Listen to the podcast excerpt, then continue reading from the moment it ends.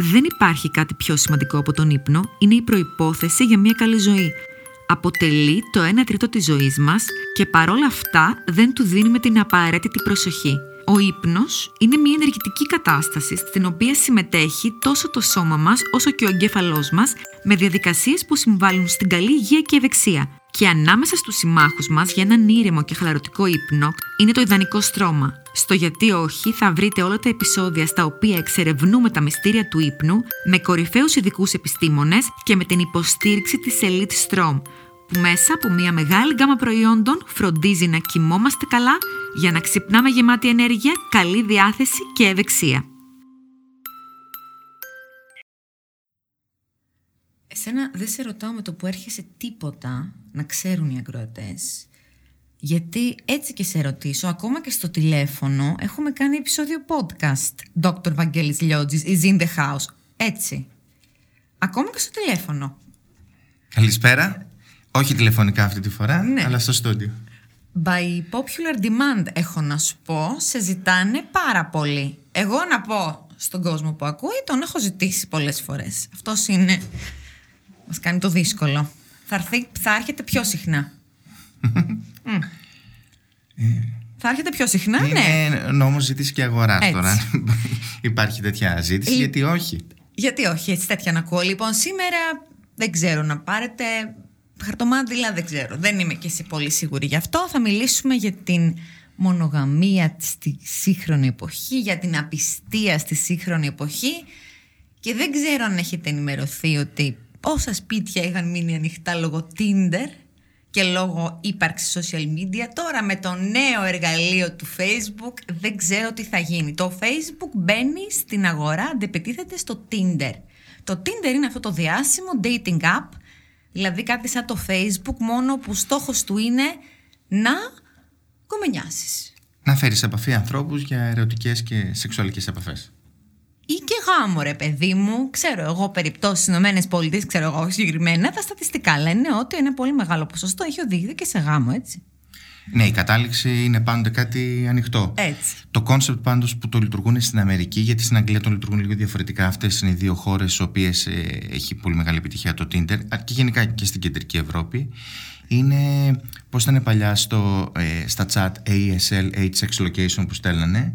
Τώρα, από τη στιγμή που γίνεται match στα like, δηλαδή ο ένας δηλώνει μέσω του like ότι επιθυμεί τον άλλον. Της καρδούλας. Ακριβώς. Ναι. Μετά η επόμενη ερώτηση είναι ε, ποιο από τα δύο κόνσεπτ προτιμάνε. Τα κόνσεπτ είναι τα εξής: Sex ή food and sex; Αυτό είναι η διαφορά Ηνωμένες Πολιτείες και η Μεγάλη Βρετανία.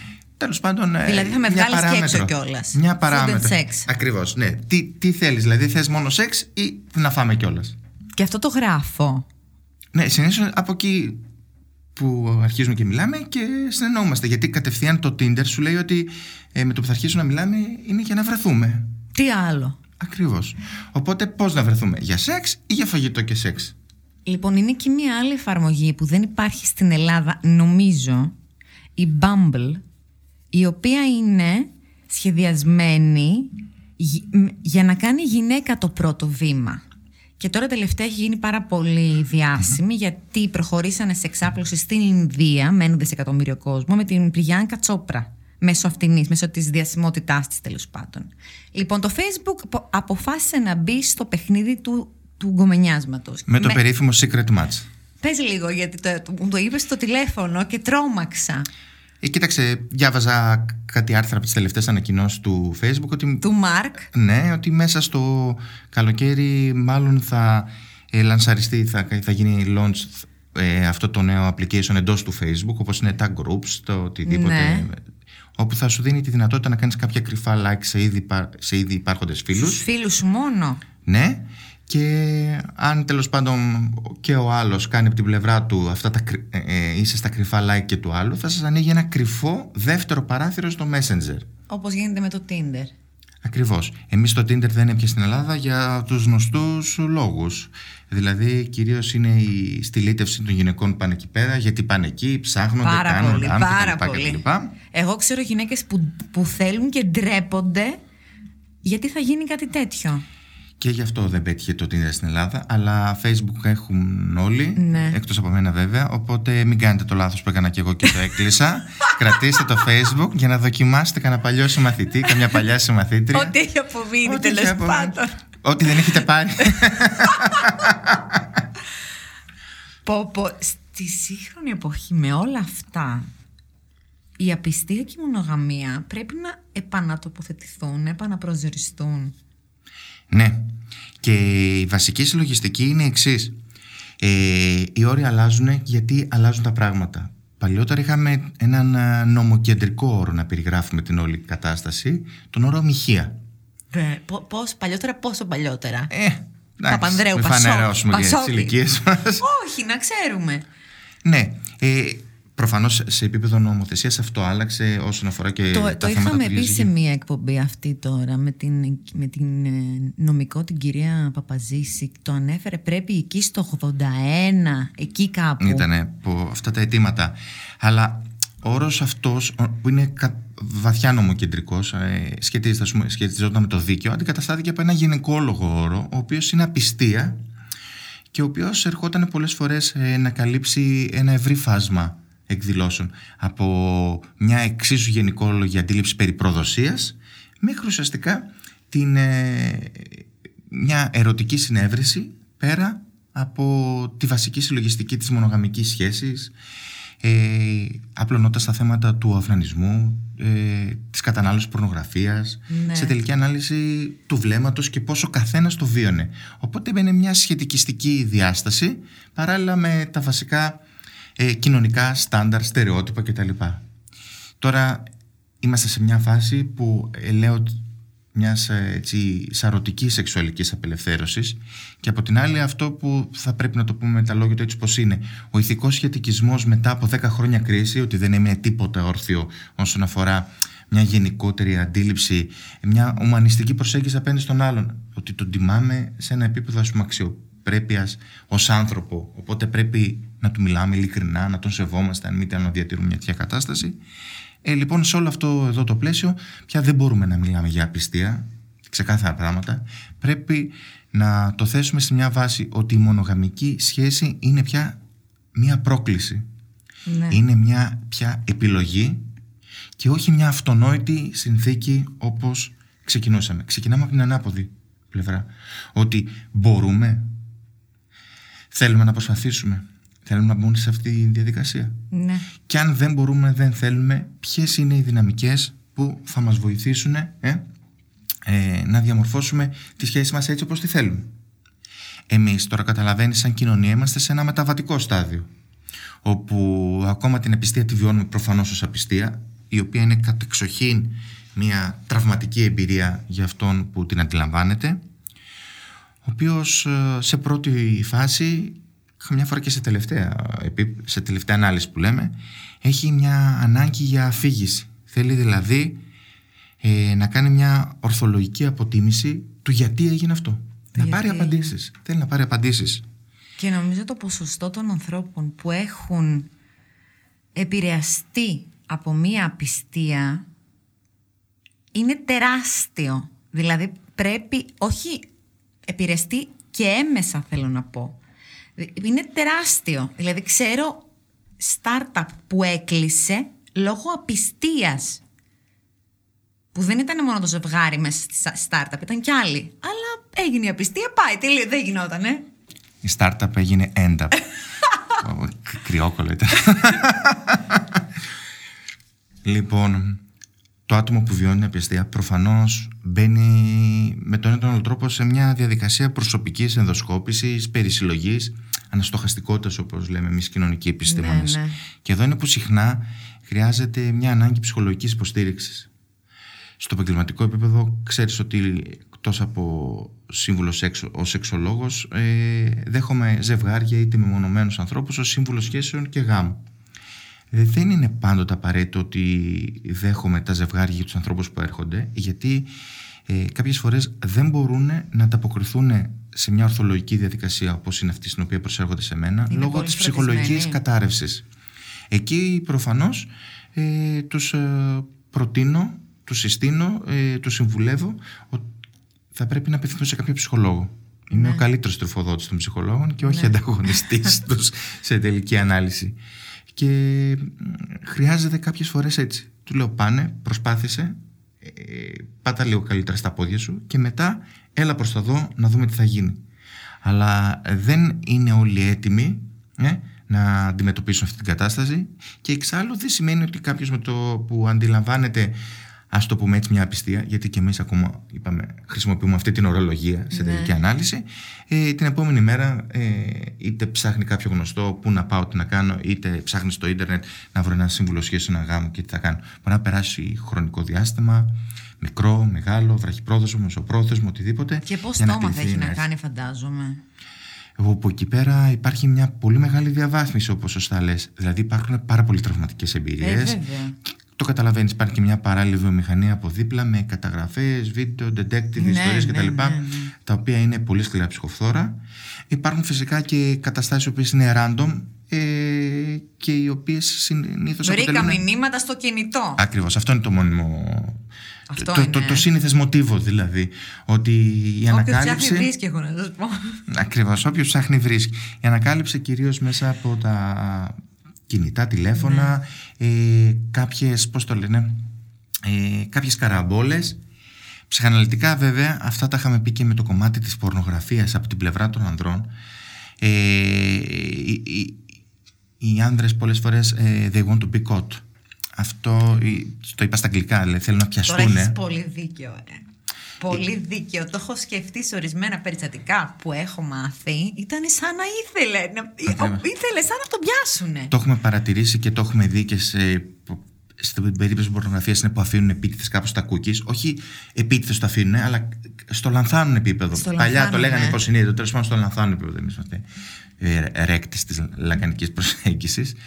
Ε, κάπως έτσι και με, τη, με το κομμάτι της ε, απιστίας και, αυ- και, και η βάση όλης αυτής της λογιστικής είναι το εξής ότι έχοντας ε, αφηγήσεις και μια στερεοτυπική αντίληψη για το κυρίαρχο ασθενικό το αλφα mail ε, ιστορίες δηλαδή φίλων γνωστών οτιδήποτε ότι παρά το ότι τον έπιασε η φίλη του είτε να Ναι, βλέπει ναι, τσόντα ναι. είτε να την απιστεί αυτή ακόμα παρά είναι, παρά είναι, είναι δίπλα του αυτή είναι μια ε, ένδειξη του πώς ας πούμε εραστής είναι που δεν θέλει να το χάσει. Οπότε εκεί αυτό λειτουργεί κάτι σαν ε, κολυμβήθρα της επιβεβαίωσης και, ε, και επανεκτίμησης της ε, αρενοπότητάς του. Θα το δούμε και λίγο Και αργότερα εκτός από αυτό, τη στερεο... Στα έχουμε στερεοτυπική αντίληψη, είναι ότι αυτό το. Πώς να το πω, το φαινόμενο της απιστίας, παρόλο που τα ποσοστά δείχνουν πια ότι απιστούν άντρες γυναίκες στο ίδιο, είναι αντρικό προνόμιο. Είναι η γυναίκα που κρατάει το σπίτι, όπως και να έχει, απίστευση γιατί ποιος ξέρει τι δεν έκανε η γυναίκα του στο σπίτι, ή η άλλη αντροχωρίστρα, ο άντρας είναι με κάποιο τρόπο έγινε σε μια θέση ο καημενούλη, δεν φταίει για τίποτα. Ενώ η γυναίκα που απιστεί δεν ξέρω, ας πούμε, πώς μπορεί να γλιτώσει από την κατακραυγή. Ότι υπάρχουν δύο μέτρα και δύο σταθμά, όπως λέμε στα ελληνικά, double standards, ε, προφανώς ε, θα υπάρχουν και εδώ πέρα. Και θα υπάρχουν για πολύ καιρό Και θα ακόμα. υπάρχουν. Αλλά θα πρότεινα τις ε, σεξιστικές διαστάσεις της απιστίας, Να τις οι πούμε οποίες- άλλη φορά, να λες, τις πούμε, ε. όχι, να τις πούμε Α. στο τέλος της Α. συζήτησης, αφού λίγο ε, ε, εμβαθύνουμε λίγο στο κομμάτι των ε, περίφημων ε, λόγων για τους οποίους γίνεται απιστία. Διότι πέρα από όλα αυτά που γνωρίζουμε, συζητάμε στις παρέες, οτιδήποτε, υπάρχει και μια, ας το πούμε, εντάξει, μια επιστημονική αφήγηση από δίπλα, η οποία σχετίζεται με την επαγγελματική εμπειρία ε, ψυχοθεραπευτών, συμβούλων, ε, κοινωνικών επιστημών που ασχολούνται με όλα αυτά τα Ωραία. πράγματα, που έχουν καταγράψει πάρα πολλούς λόγους. Εγώ έχω σταχυολογήσει κάποιους για που θα μπορούσαμε να δούμε και Εγώ συνάδουμε θα την ελληνική πω περίπτωση. σαν το κοινό, τον, αυτό που σκεφτόμαστε όλοι όταν ακούσουμε για τέτοιο πράγμα, δεν τον κάλυπτε η σχέση του, η σχέση της και άρα κατέφυγε να πιστήσει. Αυτό είναι ο πιο που θα συζητήσουμε και θα σκεφτούμε μάλλον. Ότι κάτι δεν, δεν, δεν έπαιρνε από τη σχέση του. Ή η σχέση είχε βαλτώσει, είχε τελειώσει κτλ. κτλ. Εδώ Το πιο έχουμε, κλισέ. Ναι, εδώ έχουμε πολλές φορές όχι μόνο ένα λόγο και, και μία αιτία. Δεν είναι δηλαδή είτε το ένα είτε το άλλο, είναι και το ένα και το άλλο. Ναι. Είναι μια βασική μεθοδολογική αρχή, όπως λέμε στις κοινωνίες εξατομίκευσης. Ε, Προφανώς συνήθως πατάμε στα στερεότυπα, αλλά πίστεψε με δέσποινα, ε, κάθε περίπτωση είναι διαφορετική και την καταλαβαίνουμε αν δούμε αυτό που λέμε το, το life trajectory, την πορεία ζωής δηλαδή ε, του ζευγαριού και των ανθρώπων που αποτελούν το ζευγάρι κάθε φορά. Γιατί πάλι θα κολλήσει το storytelling. Κάθε ζευγάρι είναι και ένα storytelling ξεχωριστό, έτσι. Ε, ναι, γενικότερα η έννοια της αφήγησης είναι πολύ mainstream και στην κοινωνική ανάλυση και στην ναι. ψυχολογία και σε οτιδήποτε.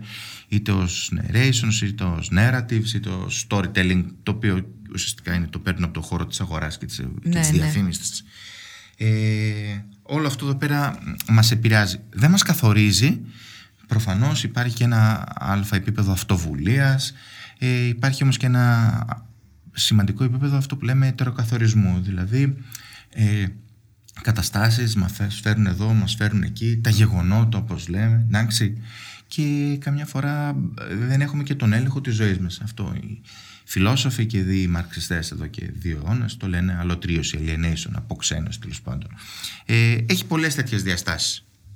Θες να ξεκινήσουμε στις, ε, να κάνουμε τη στασιχειολόγηση. Καταρχάς δεν υπάρχει πιο, πιο σημαντικός ή λιγότερο σημαντικός ή πιο συχνός θα, θα παριθμίσω κάποιους που έχω βάλει καμιά 10-15. Συνήθως στη βιβλιογραφία απαντάμε καμιά 20-25. Αλλά ήθελα κάποιους που ταιριάζουν πούμε, και στην ε, ελληνική κουλτούρα. Η απιστία πολλές φορές λοιπόν είναι μια απάντηση στη σεξουαλική αδιαφορία. Και αυτό το γνωρίζουμε διότι αν μη τι άλλο ε, ο σεξουαλικός μήνας του μέλητος σε κάθε ζευγάρι και για μια σειρά από ψυχοβιολογικούς λόγους και για λόγους που σχετίζονται κυρίως πολλές φορές με την ανδρική σεξουαλικότητα που αισθάνεται ότι το έχω κατακτήσει το κάστρο κρατάει από μισό κρατάει περίπου από τρεις μήνες ως τρία χρόνια ας το πούμε έτσι ένα τέτοιο. Ε, κάποια στιγμή αρχίζει και υποχωρεί η λίμπητο του ζευγαριού και εκεί αποκαλύπτονται το πώς υπάρχει ας το πούμε έτσι μια σεξουαλική χημεία η οποία πολλές φορές ε, σχετίζεται και με βιολογικούς παράγοντες από τα πεχά του σώματος, τις μυρωδιές μέχρι το οτιδήποτε. Στην περίοδο του πάθους μπορεί να θέλεις να μπεις στο στόμα της ή του συντρόφου σου ακόμα και αν έχει καπνίσει 10 τσιγάρα. Στην περίοδο μετά τους σεξουαλικού μήνα του μέλητος, αυτό εδώ πέρα το πράγμα θα φανεί. Ναι. Κυρίως από την πλευρά, σε πρώτη φάση του άντρα, που κάπως αισθάνεται ε, τέλος πάντων πιο ψυχαναλυτικές διαδικασίες που έχουν να κάνουν με την ενόρμηση στον άντρα κτλ. Αισθάνεται ότι το κάστρο έχει κατακτηθεί, αν με τι άλλο, και εκεί η λογική του κάθε μέρα φασολάδα ή κάθε μέρα στα κομμακαρονάδα τέλος πάντων αυτό, διαφοροποιείται. Πόσες φορές το έχουμε ακούσει αυτό να μας το λένε; Εντάξει, είναι μια σχετική πραγματικότητα που όπως την έχουμε πει και σε παλαιότερες εκπομπές, αυτό είναι στίχημα προκειμένου να διατηρηθεί με ένα επίπεδο της ε, σεξουαλικότητας. Είναι αυτό εδώ πέρα το μοντέλο της σεξουαλικής ανάπτυξης, όπως το έχουμε περιγράψει και περιγράφει τέλος πάντων στην επιστημονική κοινότητα. Δηλαδή το πώς το δουλεύουμε. Ναι. Δεν μπορούμε να διατηρήσουμε το πάθος των πρώτων ετών. Μπορούμε όμως να διατηρήσουμε ας πούμε, κάποιο πολύ μεγάλο ποσοστό. Κάθε ζευγάρι με τις δυνατότητες μπορεί να το κρατήσει. Άλλοι μπορούν να το κρατήσουν λιγότερο, άλλοι περισσότερο. Έχουμε να κάνουμε αναζητήσεις με άξονα τη σεξουαλική περιέργεια εδώ προφανώς και η πορνογραφία έχει παίξει το ρόλο της και η σεξουαλική απελευθέρωση. Όταν λέμε τη σεξουαλική περιέργεια, το καταλαβαίνεις ότι όταν έχουμε μάθει πολλές φορές να ζούμε εμείς στην υποκρισία, εκεί προφανώς αναζητούμε την ή τον ερωτικό σύντροφο, όπου εκεί πέρα θα πάμε να εκφραστούμε. Έχουμε πει πολλαπλώς, το, το έχουμε πολλαπλώς, εντάξει λίγο σχετικό, η ανοιχτή επικοινωνία, δηλαδή το δεύτερο επίπεδο μετά την ειλικρίνεια, όπου μπλέκουμε τις ειλικρίνειές μας, ένα πολύ σημαντικό κομμάτι, το οποίο είτε θρέφεται από τη σεξουαλικότητα, δηλαδή στο σεξ τα μιλάμε όλα κτλ. Και, και μετά πάμε να είμαστε ειλικρινείς και στην πραγματική μας ζωή. Δεν θέλω, ας πούμε, να πάω να δω τα πεθερικά μου ή οτιδήποτε άλλο, ή δεν βαριέμαι αυτούς τους φίλους. Ναι. Ή από την άλλη πλευρά, τα βρίσκουμε σε όλα τα άλλα. Έχουμε δηλαδή κοινές αφηγήσεις, εξομολογήσεις, στα πολιτικά, παραδείγματος χάρη και στα φιλοσοφικά. Ε, και αυτό πάμε μετά να το περάσουμε και σε σεξουαλικότητα. Ε, θέλω και αυτό. Ε, μ' αρέσει και αυτή η φίλη σου. Πρέπει να το πεις. Το πολύ μπορεί να φας κανένα χαστούκι.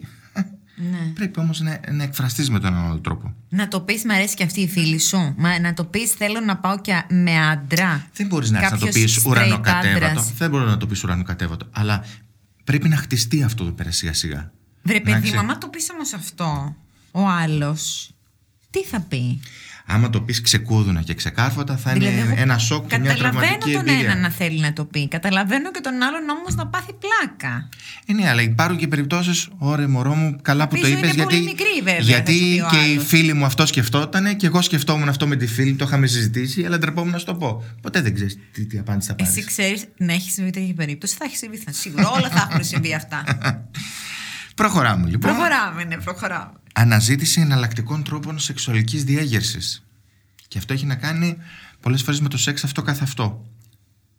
Εδώ ξανά και η πορνογραφία παίζει το ρόλο της και οι αφηγήσεις και οι εικόνες που σχηματίζονται για τη σεξουαλικότητά μας τη σύγχρονη και που Το να πολλές κάνεις φορές σεξ δεν μας δηλαδή και καλα- μαζί ακόμη έναν άνθρωπο αναφέρεσαι. Ή αυτό το, το Άνθρωποι. swinging που ξέρουμε. Ναι, ε, σεξουαλικές πρακτικές. Και ξενοδοχεία έχω διαβάσει ότι υπάρχουν για κάτι τέτοιο. Όλα, όλα. Μιλάμε για σεξουαλικές πρακτικές, σεξουαλικές επιθυμίες, διαφορετικές σεξουαλικές ταυτότητες.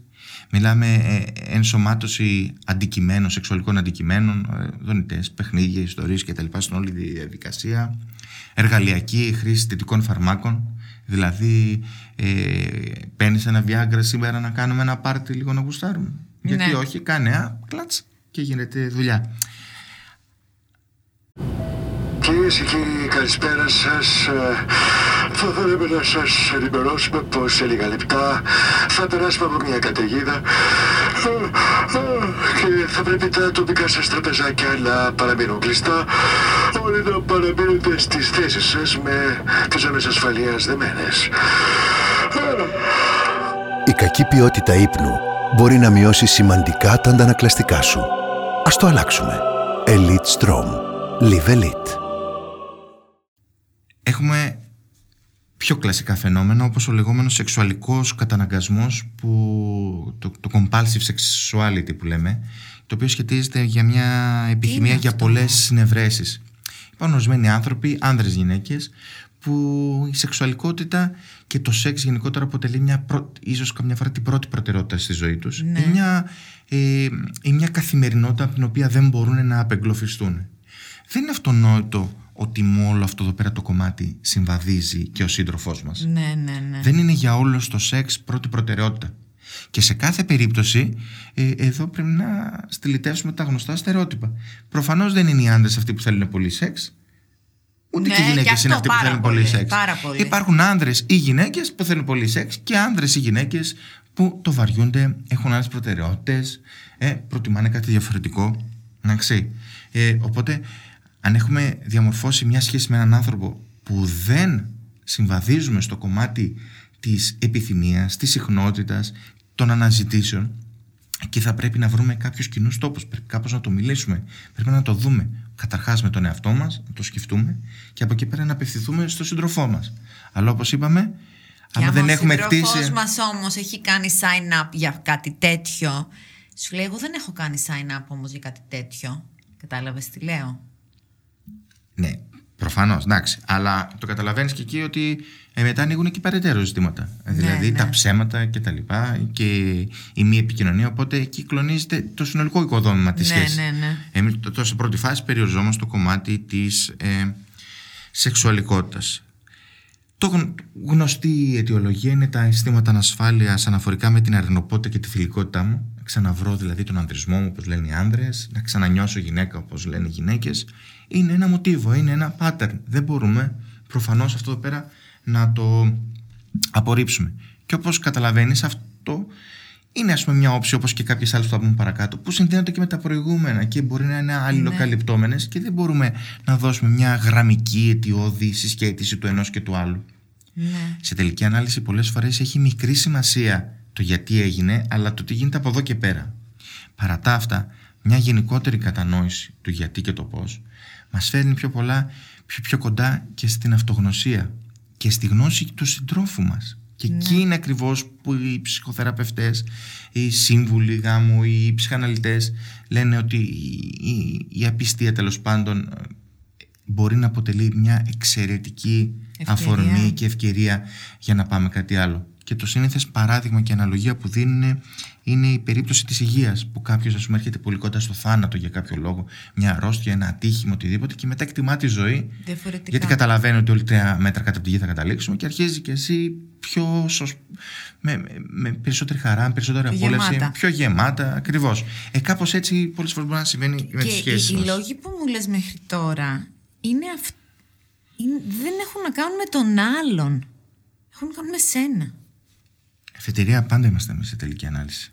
Γιατί φαντάζομαι σε μια πιστία να όταν συμβεί να σκέφτεται ο άλλος το, το, το θύμα της, το, πώς να το πω, το θύμα της απιστίας, να το πω. Αυτός που του έχουν κάνει. Αυτός που τη βιώνει, ας το Αυτός που τη βιώνει. Να νιώθει μήπως έκανα κάτι εγώ, μήπως δεν έκανα κάτι εγώ. Ναι, αυτός όμως είναι ένας ε, ενοχικός τρόπος με τον οποίο έχουμε εκπαιδευτεί ε, να σκεφτούμε. Ναι. Και γι' αυτό μιλάμε για μια πρόκληση του όλου ας πούμε, θεσμού της μονογαμικής σχέσης. Ότι πρέπει να μπει σε μια κριτική αμφισβήτηση. Ναι. Εγώ δεν λέω να πάψουμε να είμαστε μονογαμικοί στη σχέση μας. Εγώ λέω ότι θα πρέπει λίγο να ξαναγνωριστούμε, να, ξανα, να προσδιοριστούμε. Το έχουμε ξαναπεί, 10 χρόνια κατάσχετης κρυσολογίας πολιτικής και οικονομικής κατάστασης μας φέρανε πίσω στα κομμάτια των ανθρώπινων σχέσεων, ε, της σεξουαλικότητας, ε, γενικότερα το κομμάτι της ολοκλήρωσης προσωπικότητάς μας. Ε, στην ίδια συλλογιστική με αφετηρία του εαυτού, όπως είπες και εσύ, είναι η ανάγκη να νιώσει κάποιος ζωντανός και δραστήριος. Αυτό πραγματικά με τον ένα τρόπο πολλές φορές ε, υφέρπει σε όλες τις διαστάσεις. Συνήθως ως μοτίβο το βλέπουμε για το πώς βιώνουν κάποιοι το last train call το Last Train Call ήταν μια διάσταση που συνήθως την παρατηρούσαμε κοινωνιολογικά στους άντρες στο δυτικό κόσμο, όπου εκεί γύρω στα 40 με 45 αισθάνονταν ένα ε, πολύ μεγάλο υπαρξιακό έλλειμμα ναι. και είτε αλλάζαν δουλειά, τώρα βέβαια είναι αμερικανοκεντρικές οι έρευνες, το καταλαβαίνεις, είτε αλλάζανε ψήφο ως μια τελευταία προσπάθεια να αλλάξουν τον κόσμο τους. Ή αλλάζανε ψήφο. Αλλάζανε ψήφο. Έχουμε μελέτες της εκλογικής κοινωνιολογίας στην Αμερική βεβαίως. Από Ρεπουμπλικανία, ας πούμε, γινόταν η Δημοκρατική. Ναι, ναι, και το αντίστοιχο ναι, και, και, το, και η περισ...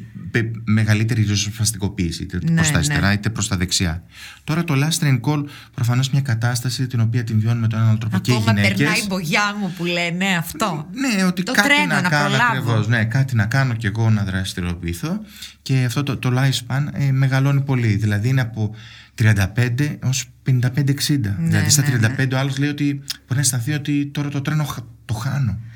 Ναι, γιατί η κρίση με μέση ηλικίας είναι τώρα πια βιώνεται σε πιο μικρές ηλικίες, γιατί τα κάνουμε όλα πιο νωρίς. Και έχουμε πιο μεγάλη και πληροφορία και εμπειρίες κλπ.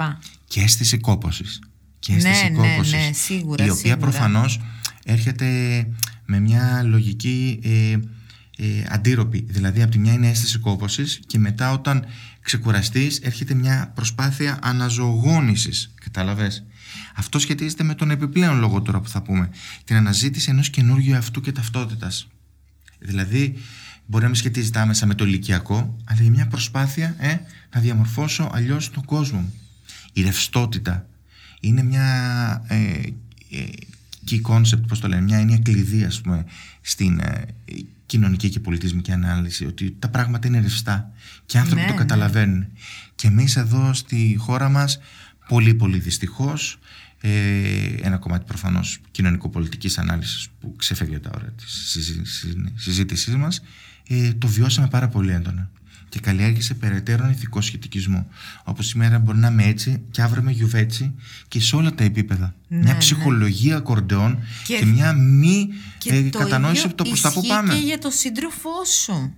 Ακριβώς. Δηλαδή τώρα δεν το ξέρεις ότι ο άλλος μπορεί αύριο να αλλάξουν τα πράγματα. Γιατί δεν μπορείς να ελέγξεις κανέναν τι θα κάνει αύριο. Ακριβώς. Ένας α, παράγοντας τον οποίο τον α, βλέπουμε συχνά ως μοτίβο είναι η ανάγκη να ξεπεριστεί μια επίπονη συναισθηματική κατάσταση. Και αυτό ανοίγει πολύ. Παραδείγματος χάρη όταν κάποιος ε, κάποιες φορές ίσως να λειτουργεί κάπως παραπάνω στους άντρες για λόγους που σχετίζονται με τη δομή της ανδρικής σεξουαλικότητας δεν θα το ανοίξουμε τώρα αυτό το ζήτημα έτσι παραπάνω αλλά ε, Να ας το αφήσουμε ανοίξουμε σε απέναντι. άλλη εκπομπή, γιατί δεν ξέρω τι θα πει η δομή αντρική σεξουαλικότητας. η ανδρική σεξουαλικότητα είναι κατά βάση πιο γραμμική και σχετίζεται απόλυτα με τη γενετήσια πράξη. Οι άνδρες δηλαδή χύνουν για να γονιμοποιήσουν. Ναι. Ενώ η γυναικεία σεξουαλικότητα είναι απείρως πιο σύνθετη και κατά βάση βιωματική. Βαγγέλη, θα ξαναρθείς ε, θα- αύριο. Λοιπόν, αυτό έχει να κάνει, ας πούμε, όταν ας πούμε ε, ένας πολύ κοντινός άνθρωπος του συντρόφου σου και της συντρόφου σου, προφανώς και για τους δύο, αλλά ίσως λίγο στους άντρες, λίγο παραπάνω, ε, πεθάνει, φύγει από τη ζωή. Ναι. Εκεί να ξέρεις ότι κάπως Το όλο αυτό... ταρακουνιέται. Ακριβώς. Το σεξ είναι ένα call for life, είναι δηλαδή ένα κάλεσμα και ζωή. Ναι, ναι, ναι. Και όλες αυτές τις μελέτες ε, τις έχουμε κυρίως από την μελέτη των ανθρώπων, ε, των στρατιωτών μάλλον, των στρατιωτικών που γυρνούσαν από το Βιετνάμ στην Αμερική. Άλλοι γυρνούσαν για να ζήσουν, άλλοι γυρνούσαν για να πεθάνουν. Και από, και από εκείνες τις μελέτες θράφηκε η μελέτη σεξουαλικότητας όσον αφορά αυτό το κομμάτι. Ναι. Λένε διάφοροι ψεκασμένοι ε, για τους πρόσφυγες οι οποίοι στα camps κάθονται και, και έχουν πολύ έντονη δρα- σεξουαλική δραστηριότητα είτε προφανώς με μορφές βίας και τα λοιπά, κακοποιήσεις, βιασμούς και τα λοιπά είτε με συνενετικές μορφές και να α, αυτοί δεν έχουν να φάνε τώρα και το έχουν ρίξει στο κικυρίκι. Μα ακριβώς επειδή δεν έχουν να φάνε, επειδή αντιμετωπίζουν τη φυγή, τον πόλεμο, όλα αυτά, το σεξ είναι μια απάντηση εκεί πέρα στη ζωή. Και εμείς εδώ προφανώς ε, οι, οι, οι όλες ψυχολογικές μεταπτώσεις, η λογική κατάθλιψη, η συχνή ε, ξατομίκευση της κατάθλιψης στο- σε κάποιους και χωριστά μπορεί να έδωσε μια προφανής μείωση της σεξουαλικότητας και της λίμπιντο. Ούτως ή άλλως οι μορφές καταθλίψης, ειδικότερα στον άνδρα ως δυστημία, δηλαδή μια ήπια μορφή κατάθλιψης, έχουν κατεξοχήν σύμπτωμα τη μείωση της λίμπιντο. Ναι. Αυτό όμως δεν σημαίνει ότι το όλο devastation που περάσαμε, το κοινωνικό-οικονομικό, το οποίο πολύ βγήκαμε τραυματισμένοι, κουρασμένοι και συνεχίζουμε, δεν σημαίνει ότι έχουν τελειώσει προφανώς. Απλά τέλος πάντων ε, είμαστε στα- σε μια μεταβατική κατάσταση όπου έχει παγιωθεί μια κατάσταση η οποία προφανώς δεν ήταν όπως πρώτα, αλλά είναι ε, κάπως έτσι έχουμε τέλος πάντων συμβιβαστεί με τον άλλο τρόπο με αυτή την κατάσταση. Ε, λοιπόν, εδώ ε, όλες αυτού του είδους οι καταστροφές, οι οικονομικές καταστροφές, οι επιχείρησεις του άλλου, έτσι, ένας θάνατος, αυτές είναι καταφανείς αιτίες να, να νιώσουμε ότι ζούμε με μια μορφή ας πούμε σεξουαλικής εμπειρίας. Συχνά αυτό, ειδικότερα στους άνδρες, ε, παίρνει το χαρακτήρα μιας όχι σεξουαλικής εκτόνωσης, μιας απορρόφησης της σεξουαλικής έντασης. Ε, στην πράξη εκδηλώνεται ότι δεν θέλω να κάνω σεξ, θέλω να βιώσω μια πολύ ωραία πεολυχία, να πάρω μια πίπα. Ναι. Καταλαβαίνεις, Ναι, να ναι. μου πάρουν την ένταση από, α- από μένα. Ναι, ναι. Είναι δηλαδή μια εργαλειακή αντιμετώπιση της σεξουαλικότητάς μου ως μηχανισμός άμυνας. Ναι, ναι, ναι. Να σημειώσω, αυτό δεν έχει έμφυλη διάσταση. Απλά με τον ένα άλλο τρόπο, για διάφορους λόγους, το παρατηρούμε λίγο παραπάνω ως Στους αιτίας άντρες. στου άντρες. Δεν είναι ότι σημαίνει ότι δεν συμβαίνει και στις γυναίκες Ναι, ναι, με τις ναι. ίδιες- με, με, με ανάλογες τέλος πάντων ε, διαδρομές. Ίσως γιατί οι άντρες έχουν πιο καταπιεσμένα συναισθή, πιο, τον, τον συναισθηματικό τους κόσμο πιο καταπιεσμένο από τις γυναίκες. Ναι, ε, ε, ε, είναι πολύ παραγωγική αυτή η διάσταση, η η προσέγγιση και κυρίως έχει να κάνει, όπως είπα, και με τη δομή της σεξουαλικότητας της ανδρικής, τον πώς τη βιώνουν ε, οι άνδρες. Ε, συχνά αυτό αποτελεί αιτία και η προσπάθεια για να ισορροπήσει κάποιος εντός ενός γάμου. Δηλαδή ότι ε, θέλω καινούργιες σεξουαλικές αναζητήσεις αλλά δεν θέλω και να χαλάσω το γάμο μου ή τη σχέση μου. Οπότε εκεί πέρα κάνω ή τέλος πάντων προσπαθώ να επιδιώξω μια εργαλειακού τύπου ε, πώς το λένε Ναι. ε, απιστία Δηλαδή κάτι σαν το cheat day στις ε, Ναι, τις δίαιτες. δίαιτες. Ναι, να βάλω λίγο το δάχτυλο στο γλυκό. Ναι, Κατάλαβες ναι, να ναι. πάρω λίγο κουράγιο να, εντάξει, να, Να να, φάω, φάμε ναι, άλλα δύο ναι. χρόνια με τη σύζυγο, με το σύζυγο. Κατάλαβες. Το οποίο δεν Πώς θέλουμε να κατάλαβες, χωρίσουμε για χίλιους δύο κατάλαβες. λόγους. Πε- Πιστεύεις ότι υπάρχει περίπτωση σε κάποιον ο οποίος τον καλύπτει η σχέση του και είναι μια χαρά δηλαδή και αγαπάει και το σύντροφο, τη σύντροφο, το σύντροφο, βάλτε ό,τι σεξουαλικό προσανατολισμό έχετε και παρόλα αυτά να πιστήσει δηλαδή. Ε. Ε, Εγώ αυτό καταλαβαίνω πώς αυτά που μου λες τώρα. Σε έχω ψηλιάσει και από παλαιότερες φορές Ναι, που ναι, συζητάμε. ναι, ναι, ναι. Πάντοτε το πρόβλημα σε αυτά εδώ πέρα τα διλήμματα είναι σε αυτά που θεωρούμε δεδομένα. Ναι, Εκεί ναι, που ναι. ξεκίνησες, σε καλύπτει η σχέση σου. Τώρα αυτό είναι ένα τόσο τεράστιο ζήτημα, το οποίο τι γίνεται. Θεωρούμε ότι εμείς ξέρουμε τι μας συμβαίνει και γνωρίζουμε Ναι. και έχουμε επίπεδο αυτογνωσία. Μα ακριβώς εκεί είναι η μπανανόφλουδα. Δηλαδή, το κομμάτι του self-realization, δηλαδή της αυτοολοκλήρωσης, του να ξέρουμε τι γίνεται, ποιες είναι οι επιθυμίες μας, αυτό που ονομάζουμε υποκειμενικότητα δηλαδή. Ποιος είμαι εγώ, η ταυτότητα, η υπαρξιακή αντίληψή μου ως εαυτός, διάφορες τέτοιες έννοιες. Είναι συνήθως, ε, πώς το λένε, μια κοινολογία. Ναι, ναι, ναι, ναι. Και αυτό ισχύει για όλους μας και εμένα μαζί μέσα, προφανώς. Δεν κάνουμε τον έξυπνο. Όλοι μας βιώνουν μια τέτοια κατάσταση. Οπότε, προφανώς, αν το θέσει έτσι το ερώτημα, μετά αρχίζεις και παίρνεις διάφορες απαντήσεις. Αλλά το πρόβλημα είναι στο δεδομένο. Τι θα πει σε καλύπτει η σχέση σου και τι είναι οι σχέσει που καλύπτει; Κουβέρτα για να μην κρυώνεις Δεν το ξέρω βράδυ; τι θα πει, αλλά θέλω να πω ότι άμα σε καλύπτει τέλος πάντων. Δηλαδή συμβαίνει ο άλλος να είναι, να λέει ότι εγώ αγαπάω τον σύντροφό μου. Είμαι σε μια ωραία σχέση, είναι καλός πατέρας. Και έχω παράλληλη σχέση, ας πούμε. Όλοι αυτοί οι λόγοι με τον ένα τον άλλο τρόπο και οι υπόλοιποι που θα πούνε συνήθως σχετίζονται. Όχι συνήθως, σχετίζονται και με τις περιπτώσεις όπου έχουμε. τα χ- Υπάρχουν και κάποια γραμμένα κείμενα στην ιστοσελίδα μου γι' αυτό.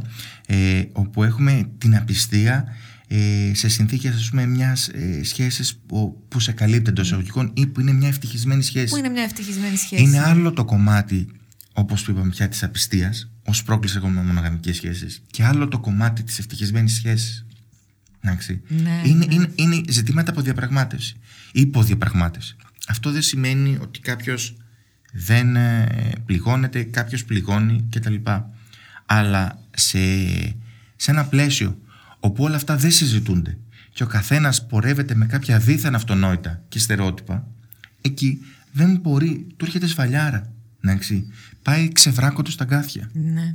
Να το πούμε επιστημονικού όρους. Ανοιχτός κόλος. Πού πας, ρε Καραμήτρο; Πού πας, ρε Καραμήτρο; Πρέπει να είμαστε κάπως λίγο πιο ψηλιασμένοι. Αυτό, από την άλλη, δεν θα πρέπει να μας οδηγήσει σε έναν χιδαίο κινησμό. Όλοι απιστούν, όλοι τα κάνουν. Δεν είναι, Ε, ναι, αυτό ρε, είναι μια Βαγγέλη, αρνητικού σήμου προσήμου προσέγγιση. Εμείς θέλουμε μια χειραφετική διάσταση. Έλα εδώ να μιλήσουμε. Να το βιώσουμε, να Και το μια δούμε. κατανόηση. Και αν πραγματικά θέλουμε και αναζητούμε ε, τέτοιες διεξόδους και τα λοιπά, μπορούμε να βρούμε χαρές μέσα στη σχέση μας. Εμείς εδώ στην Ελλάδα θεωρούμε την σεξουαλικότητα του ζευγαριού ότι τα ζευγάρια πρέπει να κάνουν σεξ μόνα τους. Εδώ πάει περίπατο η αυτοσεξουαλικότητα, πάει περίπατο η κοινή αυτοσεξουαλικότητα, δηλαδή ο παράλληλος ε, αυνανισμός, ο αυνανισμός του συντρόφου μου και όχι ο δικός μου και διάφορες άλλες τέτοιες διαδικασίες. Είμαστε δηλαδή, όπως ε, έχουμε ξαναπεί, βαθιά σεξουαλικά αναλφάβητοι. Όχι ότι υπάρχουν κάποιοι ειδικοί που θα, μα- Βαθύτατα. που θα μας πούνε πώς και τι, αλλά ε, οι προσεγγίσεις μας είναι κατά βάση ε, βιωματικές εμπειρίες, όπου έχουμε πάρα πολλές διαφορετικές ταχύτητες. Προφανώς δεν είμαστε όλοι σεξουαλικά αναλφαβήτοι. Υπάρχουν άνθρωποι που είναι εξελιγμένοι, είτε βιωματικά, είτε επειδή τέλος πάντων ασχολούνται, Που επειδή έχουν το ψαχτεί λίγο συζητάνε. πιο πολύ και τα Ακριβώς. λοιπά και τα λοιπά. Και προφανώς η έννοια του αναλφάβητου δεν σημαίνει πρέπει να κάτσεις να διαβάσεις. Όχι, σημαίνει όχι, ότι δεν πάει εκεί, πρέπει να το δεν πάει συζητάς, εκεί, πώς δεν το πάει σκέφτεσαι εκεί. κριτικά, πώς το αντιμετωπίζεις και Καταρχήν δεν μιλάμε για σωματώνει. την περίοδο που μιλάμε για το παιδί αυτοκράτορα. Το παιδί πάνω απ' όλα και η σχέση του ζευγαριού έχει πάει περίπατο. Άλλο θέμα εκπομπής. Ναι, ναι, Άλλο ναι. θέμα ναι. εκπομπή. Το, το κομμάτι αυτό της δομής, δηλαδή ε, παιδί, μητρότητα, γάμος ως θεσμούς, institutions όπως τα λέμε. Ναι. Θα το δούμε κάποια άλλη στιγμή ε, μαζί. Υπάρχει ένα κομμάτι της επανασύνθεση με χαμένα κομμάτια του εαυτού μας.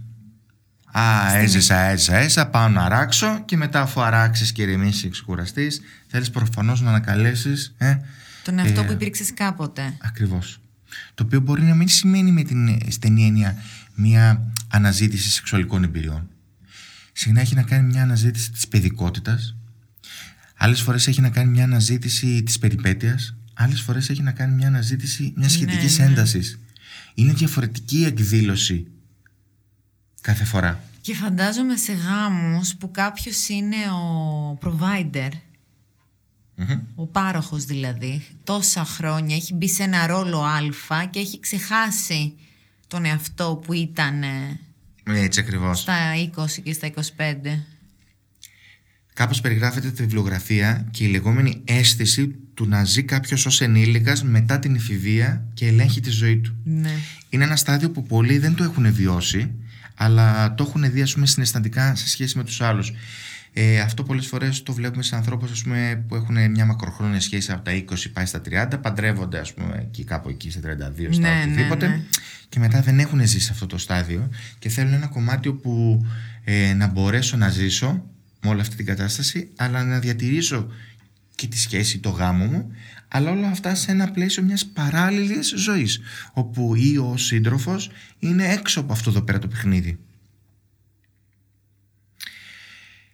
Υπάρχει ένας ε, λόγος ο οποίος είναι πάρα πολύ και επίμαχος και κρύβει πάρα πολλούς κινδύνους. Είναι ο περίφημος στόχος για να αναζωογονήσουμε το ενδιαφέρον του συντρόφου μας. Εδώ ειδικότερα εμείς στη χώρα μας έχουμε εκπαιδευτεί από τις... Ε, ε, Τι να- συχνά ξανά; μισ- έχουμε Ξανά έχουμε εκπαιδευτεί από; από τις ε, εγώ τις λέω απαράδεκτες πολλές φορές αλλά τέλος πάντων τις out of σειρές. dated ε, ναι, σειρές κυρίως και τις ελληνικές ταινίες Ναι. ότι ρε παιδί μου ε, κάπως έτσι θα αναζωογονήσω το ενδιαφέρον του συντρόφου μου κτλ. Τον κάνουν να ζηλέψει Τον κάνω να δηλαδή. ζηλέψει, θα την κάνω να ζηλέψει, το οτιδήποτε και θα το κάνω. Αυτό προφανώς δουλεύει μόνο σε κάποιους τύπους προσωπικότητας, μιλάμε και για άνδρες και για γυναίκες που, που είναι διαφορετικοί σε κάποιους είδους και ακόμα και σε αυτούς κάθε φορά το βλέπουμε διαπιστωτικά και εκ των υστέρων. Ναι. Άρα το καταλαβαίνουμε ότι οποιοδήποτε ε, μπει στο τρυπάκι να, να χρησιμοποιήσει εργαλειακά τα ζητήματα της απιστίας, της ζήλιας ε, για να αναζωογονήσει το ενδιαφέρον ε, απλώς έχει μπει σε μια ρο- ρο- ρωσική ρουλέτα Ναι. όπου δεν ξέρει τα αποτελέσματα. Τα αποτελέσματα δηλαδή θα τα δει ε, εκ των υστέρων και, σε, και πολλές φορές είναι αποτελέσματα τα οποία δεν είναι διαχειρίσιμα. Ναι, ναι. Η πράξη εκδίκησης πολλές φορές εντάξει, μπορεί να είναι στο σύντροφό μας, επειδή στη σύντροφό μας δεν μας συμπεριφέρεται καλά το οτιδήποτε. Εντάξει, αυτά είναι λίγο αυτονόητοι, κάποιοι αυτονόητους λόγους. Προφανώς το παρέβλεπα, θα παρέβλεψα, αλλά υπάρχει και μια πράξη εκδίκησης απέναντι στην κοινωνική πραγματικότητα που ζούμε. Δηλαδή, να πληρώσει ή ο σύντροφος τα επίχειρα, τα, το πολύ άσχημο εργασιακό περιβάλλον που βιώνουμε. Εντάξει. Ναι, και ναι. εκεί δηλαδή η επιστία να είναι μια, εργαλειακ...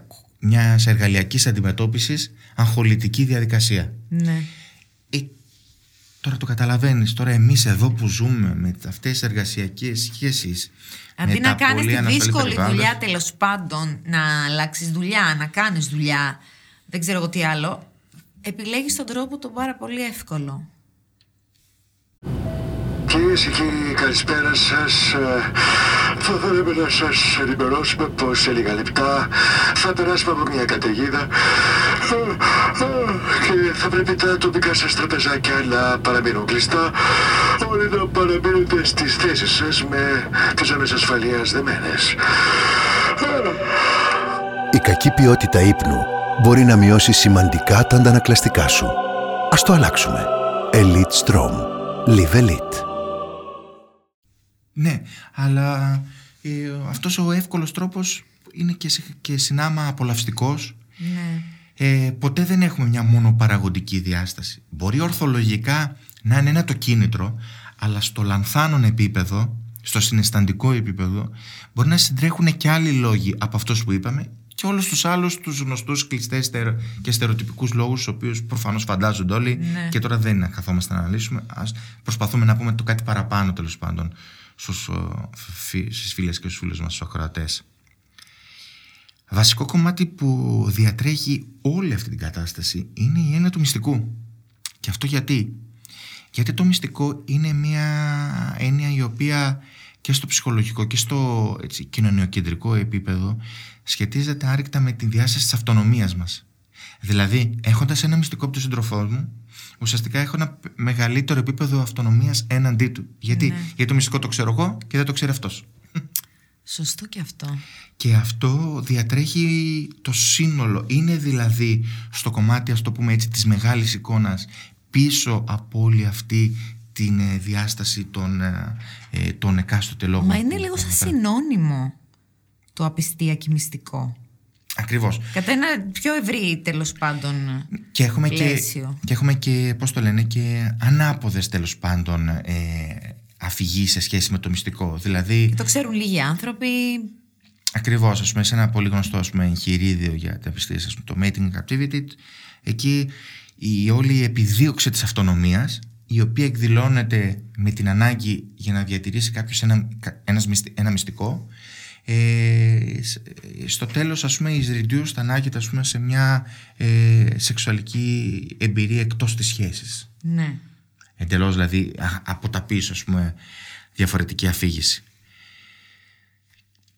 Σε κάθε περίπτωση εμείς εδώ κάνουμε αυτό που γίνεται στην κοινωνική ανάλυση, δηλαδή κάνουμε μια τυπολογία, μια κατηγοριοποίηση Ναι, και όλα ναι. αυτά αποτελούν ε, όπως λέμε με θεωρητικούς όρους ιδεότυπους, δηλαδή κατηγορίες οι οποίες είναι λογικά επεξεργασμένες απλουστεύσεις. Κάθε περίπτωση είναι διαφορετική και συνήθως οι λόγοι συντρέχουν Πολύ μαζί δηλαδή κιόλας μπορεί να ναι, συ- να πολύ συμβαίνει. μαζί. Ε, πολλές φορές υπάρχει μια διάσταση γενικότερα τυχαιότητας, όχι τύχης, ή τυχαιότητας μια είναι τέλος πάντων την οποία την παίρνουμε το, τη φιλοσοφία και κυρίως ας πούμε, το Μακιαβέλη δηλαδή από το 14ο αιώνα το πώς δηλαδή μπορεί ε, randomly να έρθουν τα πράγματα στη ζωή σου και οι συνθήκες και οτιδήποτε κτλ. Ε, υπάρχουν πάρα πολλές φορές όλες αυτές τις διαστάσεις και σε κάθε περίπτωση είναι διαφορετική και γι' αυτό επαναρχόμαστε στο κομμάτι το ότι ας το πούμε αυτός που βιώνει την απιστία θέλει απαντήσεις και θέλει απαντήσεις Ε, να μην θέλει. γιατί ε, at the end of the day τι συνειδητοποιεί, καταλαβαίνει έστω και αν δεν το παραδέχεται ότι η αφήγηση του γιατί έγινε όλο αυτό το πράγμα, η εξήγηση, που προφανώς δεν μπορεί να υπάρχει εξήγηση, υπάρχει μόνο ερμηνεία. Τώρα αυτά είναι και λίγο μυθολογικά, αλλά μου αρέσει Ναι, να τα ναι. λέω αυτά. Η ερμηνεία του γιατί έγινε θα διαμορφώσει και θα επηρεάσει και το πόσο, το πόσο θα στεναχωρηθεί κάποιος. Και θα διαμορφώσει ίσως και την ε, συνθήκη της επόμενης μέρας αλλά συχνά θα διαμορφώσει και το κατά πόσο ε, η απιστία το όλο με τη στενή είναι, θα αποτελέσει τον παράγοντα που θα διαλύσει τη σχέση πώς θα τη μετασχηματίσει, αν θα τη μεταξελίξει κτλ. κτλ. Πόσα ζευγάρια, στατιστικά πες μου, από αυτά που έχεις δει εσύ και έχουν βιώσει απιστία, την έχουν μετασχηματίσει θετικά; Τώρα δεν έχει νόημα να το ποσοτικοποιήσω γιατί τι γίνεται. Σκοπός ε, είναι με τον έναν τον τρόπο στο δικό μας το επαγγελματικό κομμάτι οι άνθρωποι ε, να φύγουν με τον έναν τον τρόπο ευτυχισμένοι.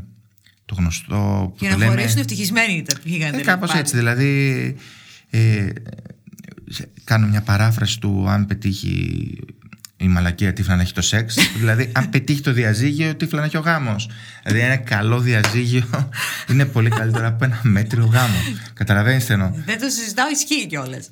Εμείς θέλουμε, με- είμαστε όλοι από την ίδια πλευρά του ποταμού δηλαδή και οι δύο σύντροφοι που έρχονται και εγώ και σκοπός είναι να, πώς το λένε, να ευτυχίσουμε Πάντοτε παραδείγματος χάρη έχουμε στην έννοια μας το γνωστό μοτίβο ότι όταν δίνουμε την υπερβολική προσπάθεια στον έναν, που, συν- που είναι συνήθως αυτός που έχει βιώσει την απιστία, εγώ, εγώ το γνωρίζω και το επιδιώκω κάθε φορά, μεθοδολογικά συνήθως εντός εισαγωγικών χάνουμε τον άλλον. Δηλαδή, όταν ο άλλος έρχεται και απιστεί και με τον έναν τρόπο μετά αυτομαστιγώνεται, ε, προσπαθεί να ε, καλλιεργεί υπερβολικές προσδοκίες, τάζει, τάζει, τάζει, τάζει Αυτός που έκανε. που έκανε την απιστία. Ε, μετά, στο τέλος αυτός είναι ο πρώτος τελικά που αδειάζει και αδειάζει συνήθως εκεί που αρχίζει και ρολάρει το κομμάτι από τον άλλον που έχει βιώσει την απιστία. Ναι. Οπότε όλες αυτές οι προσεγγίσεις για το να το ξαναδούμε τις σχέσεις θέλουν μια κάποια λίγο δουλειά και θέλουν μια εγρήγορση και από τους δυο.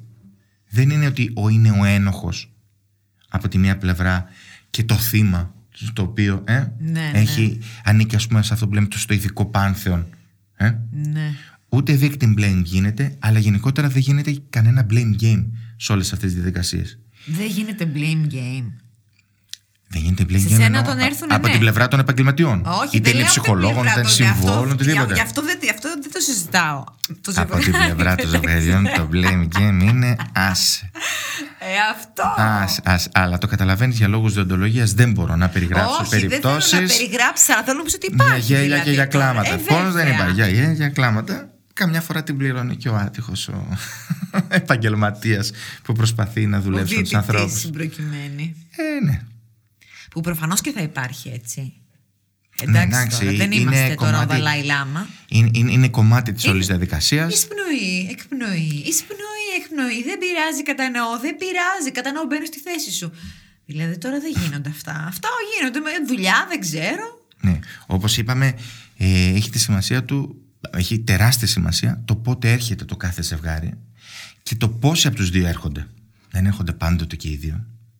Και πώς το έμαθε κιόλας ο τέτοιος έχει σημασία, ο σύντροφος; Αυτό διαμορφώνει κυρίως ε, το επίπεδο της τραυματικής εμπειρίας και το κατά πόσο όλο αυτό συνδέεται και με άλλα κομμάτια ε, που παίρνουν το κομμάτι μαζί της σχέσης.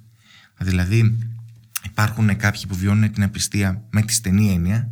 Δηλαδή, Επαυτοφόρο, ας πούμε. Ε; Επαυτοφόρο, τι; όχι, με, με την έννοια της σεξουαλικότητας αυτής καθ' αυτής και υπάρχουν κάποιοι που τη βιώνουν με μια γενικότερη αντίληψη περί προδοσίας. Ναι. Αλλά αυτό κάθε φορά ε, ε, έχει να κάνει με, με το κάθε ζευγάρι και με τα κάθε άτομα ξεχωριστά.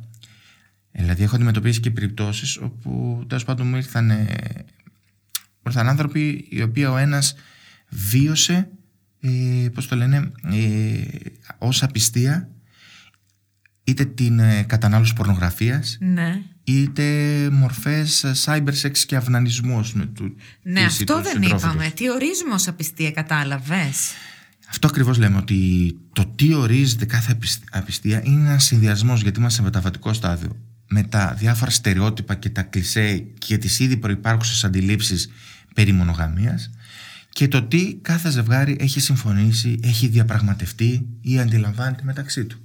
Πότε το έχει συμφωνήσει και πότε το έχει διπραγματευτεί. Με καλύπτει το το αντιλαμβάνεται. Είναι αυτά τα άγραφα που. που Ε, μα προφανώς δεν το συμβόλαια. έχει διαπραγματευτεί. Γι' αυτό, πώς το λένε, πέφτουμε από τα σύννεφα. Όπως λένε και στις ειδήσει. Πέσαμε από τα Ναι, σύννεφα. ναι, με ναι, αυτό εδώ ναι, πέρα ναι, ναι. που Ήταν συνέβη. πολύ καλό παιδί, δεν είχε δώσει δικαιώματα στη γειτονιά. Έτσι ακριβώς. Δεν περίμενα ποτέ ότι θα συμβεί με μένα, Ναι, ναι, ναι, με ναι, τον ναι. κτλ. Το οποίο πρέπει να ξεκινάμε από μια αντίθετη λογική. Δηλαδή, ο κανόνας είναι ότι αργά ή γρήγορα το πιο πιθανό είναι ε, να πέσουμε, ας το πούμε τροποντινά, θύματα μιας ε, μη διαχείρισης. Θα πέσουμε από τα σύννεφα. Ποιο Ποιος είναι που θα πέσει κάθε σχέση, δεν ξέρω. Εδώ να ξέρεις, έχουμε να κάνουμε αυτά που είπαμε, είπαμε πιο νωρίς, ότι θα τυπάμε τη συζήτηση. Και μια κοινωνική αντίληψη της ε, απιστίας. Ναι, ναι, ναι. Εδώ είναι αυτά που προφανώς σου αρέσουν εσένα περισσότερο. Οπότε γυναίκα ήρθα χαλάει έτσι το σπίτι, γυναίκα και να κρατάει σε το κουρδίσω, σπίτι, αλλά και να αντροχωρίστρα, στην όλα παλιώσει. αυτά. Εδώ, πες, πες, είμαι έτοιμη. Κοίταξε. Εντάξει, είναι αυτονόητο ότι έχουμε κάποια διπλά στάνταρ απιστία στη βάση της πατριαρχικής λογικής. Έτσι. Όπου προφανώς, Ξεκάθαρα. ε, πώς το λένε, άνδρας είναι θα κάνει και την κουτσουκέλα Έτσι, του, αυτό, ενώ αυτό, αν η αυτό. γυναίκα πιστεί στο σπίτι έχει χαλάσει Τέλος. κτλ. κτλ. Θα στο προχωρήσω λίγο όμως παραπάνω για να. Πώς το λένε, ε, να μην λέμε τα αυτονόητα, ε, να προσπαθούμε να κομίζουμε και κάποια, ας το πούμε, γνώση τέλος πάντων σε αυτού που μας ακούνε. Οι άνδρες εκπαιδεύονται να μην αισθάνονται ότι απατούν. Και πώς το εκπαιδεύονται αυτό; Η πατριαρχική λογική καλλιεργεί ένα συνέστημα στους άνδρες ότι εγώ δεν απίστησα με την έννοια ότι συναισθηματικά δεν δόθηκα έδωσα ένα κομμάτι του σώματός μου το οποίο Για νίκιο, Ακριβώς. ένα βράδυ. από το οποίο εγώ μπορώ να αποστασιοποιηθώ. Ενώ η άλλη βασική εκδοχή της Υπάρχει πολύ γυναικείας αυτό που προσέγγισης λες, ε, πάρα πολύ, πάρα πολύ. είναι ότι. Που είναι προφανώς η πατριαρχική λογική, είναι ότι στην περίπτωση της γυναίκας, λόγω της φυσιολογίας του σεξ, κάποιος Είναι- μπήκε στα χωράφια μου. Ναι, ναι, ναι. Οπότε ναι. είναι άλλο εγώ που έδωσα λίγο και για κάτι χωρίς να μπει μέσα στη σχέση μας, γιατί δεν μπήκε κάτι μέσα στη σχέση μας. Ενώ όταν ε, απιστεί γυναίκα μπαίνει κάτι μέσα στη σχέση μας. Ναι, ναι, ναι. Το καταλαβαίνεις ότι πρόκειται και, περί και, μια. και πάνω σε αυτό παράνοιας.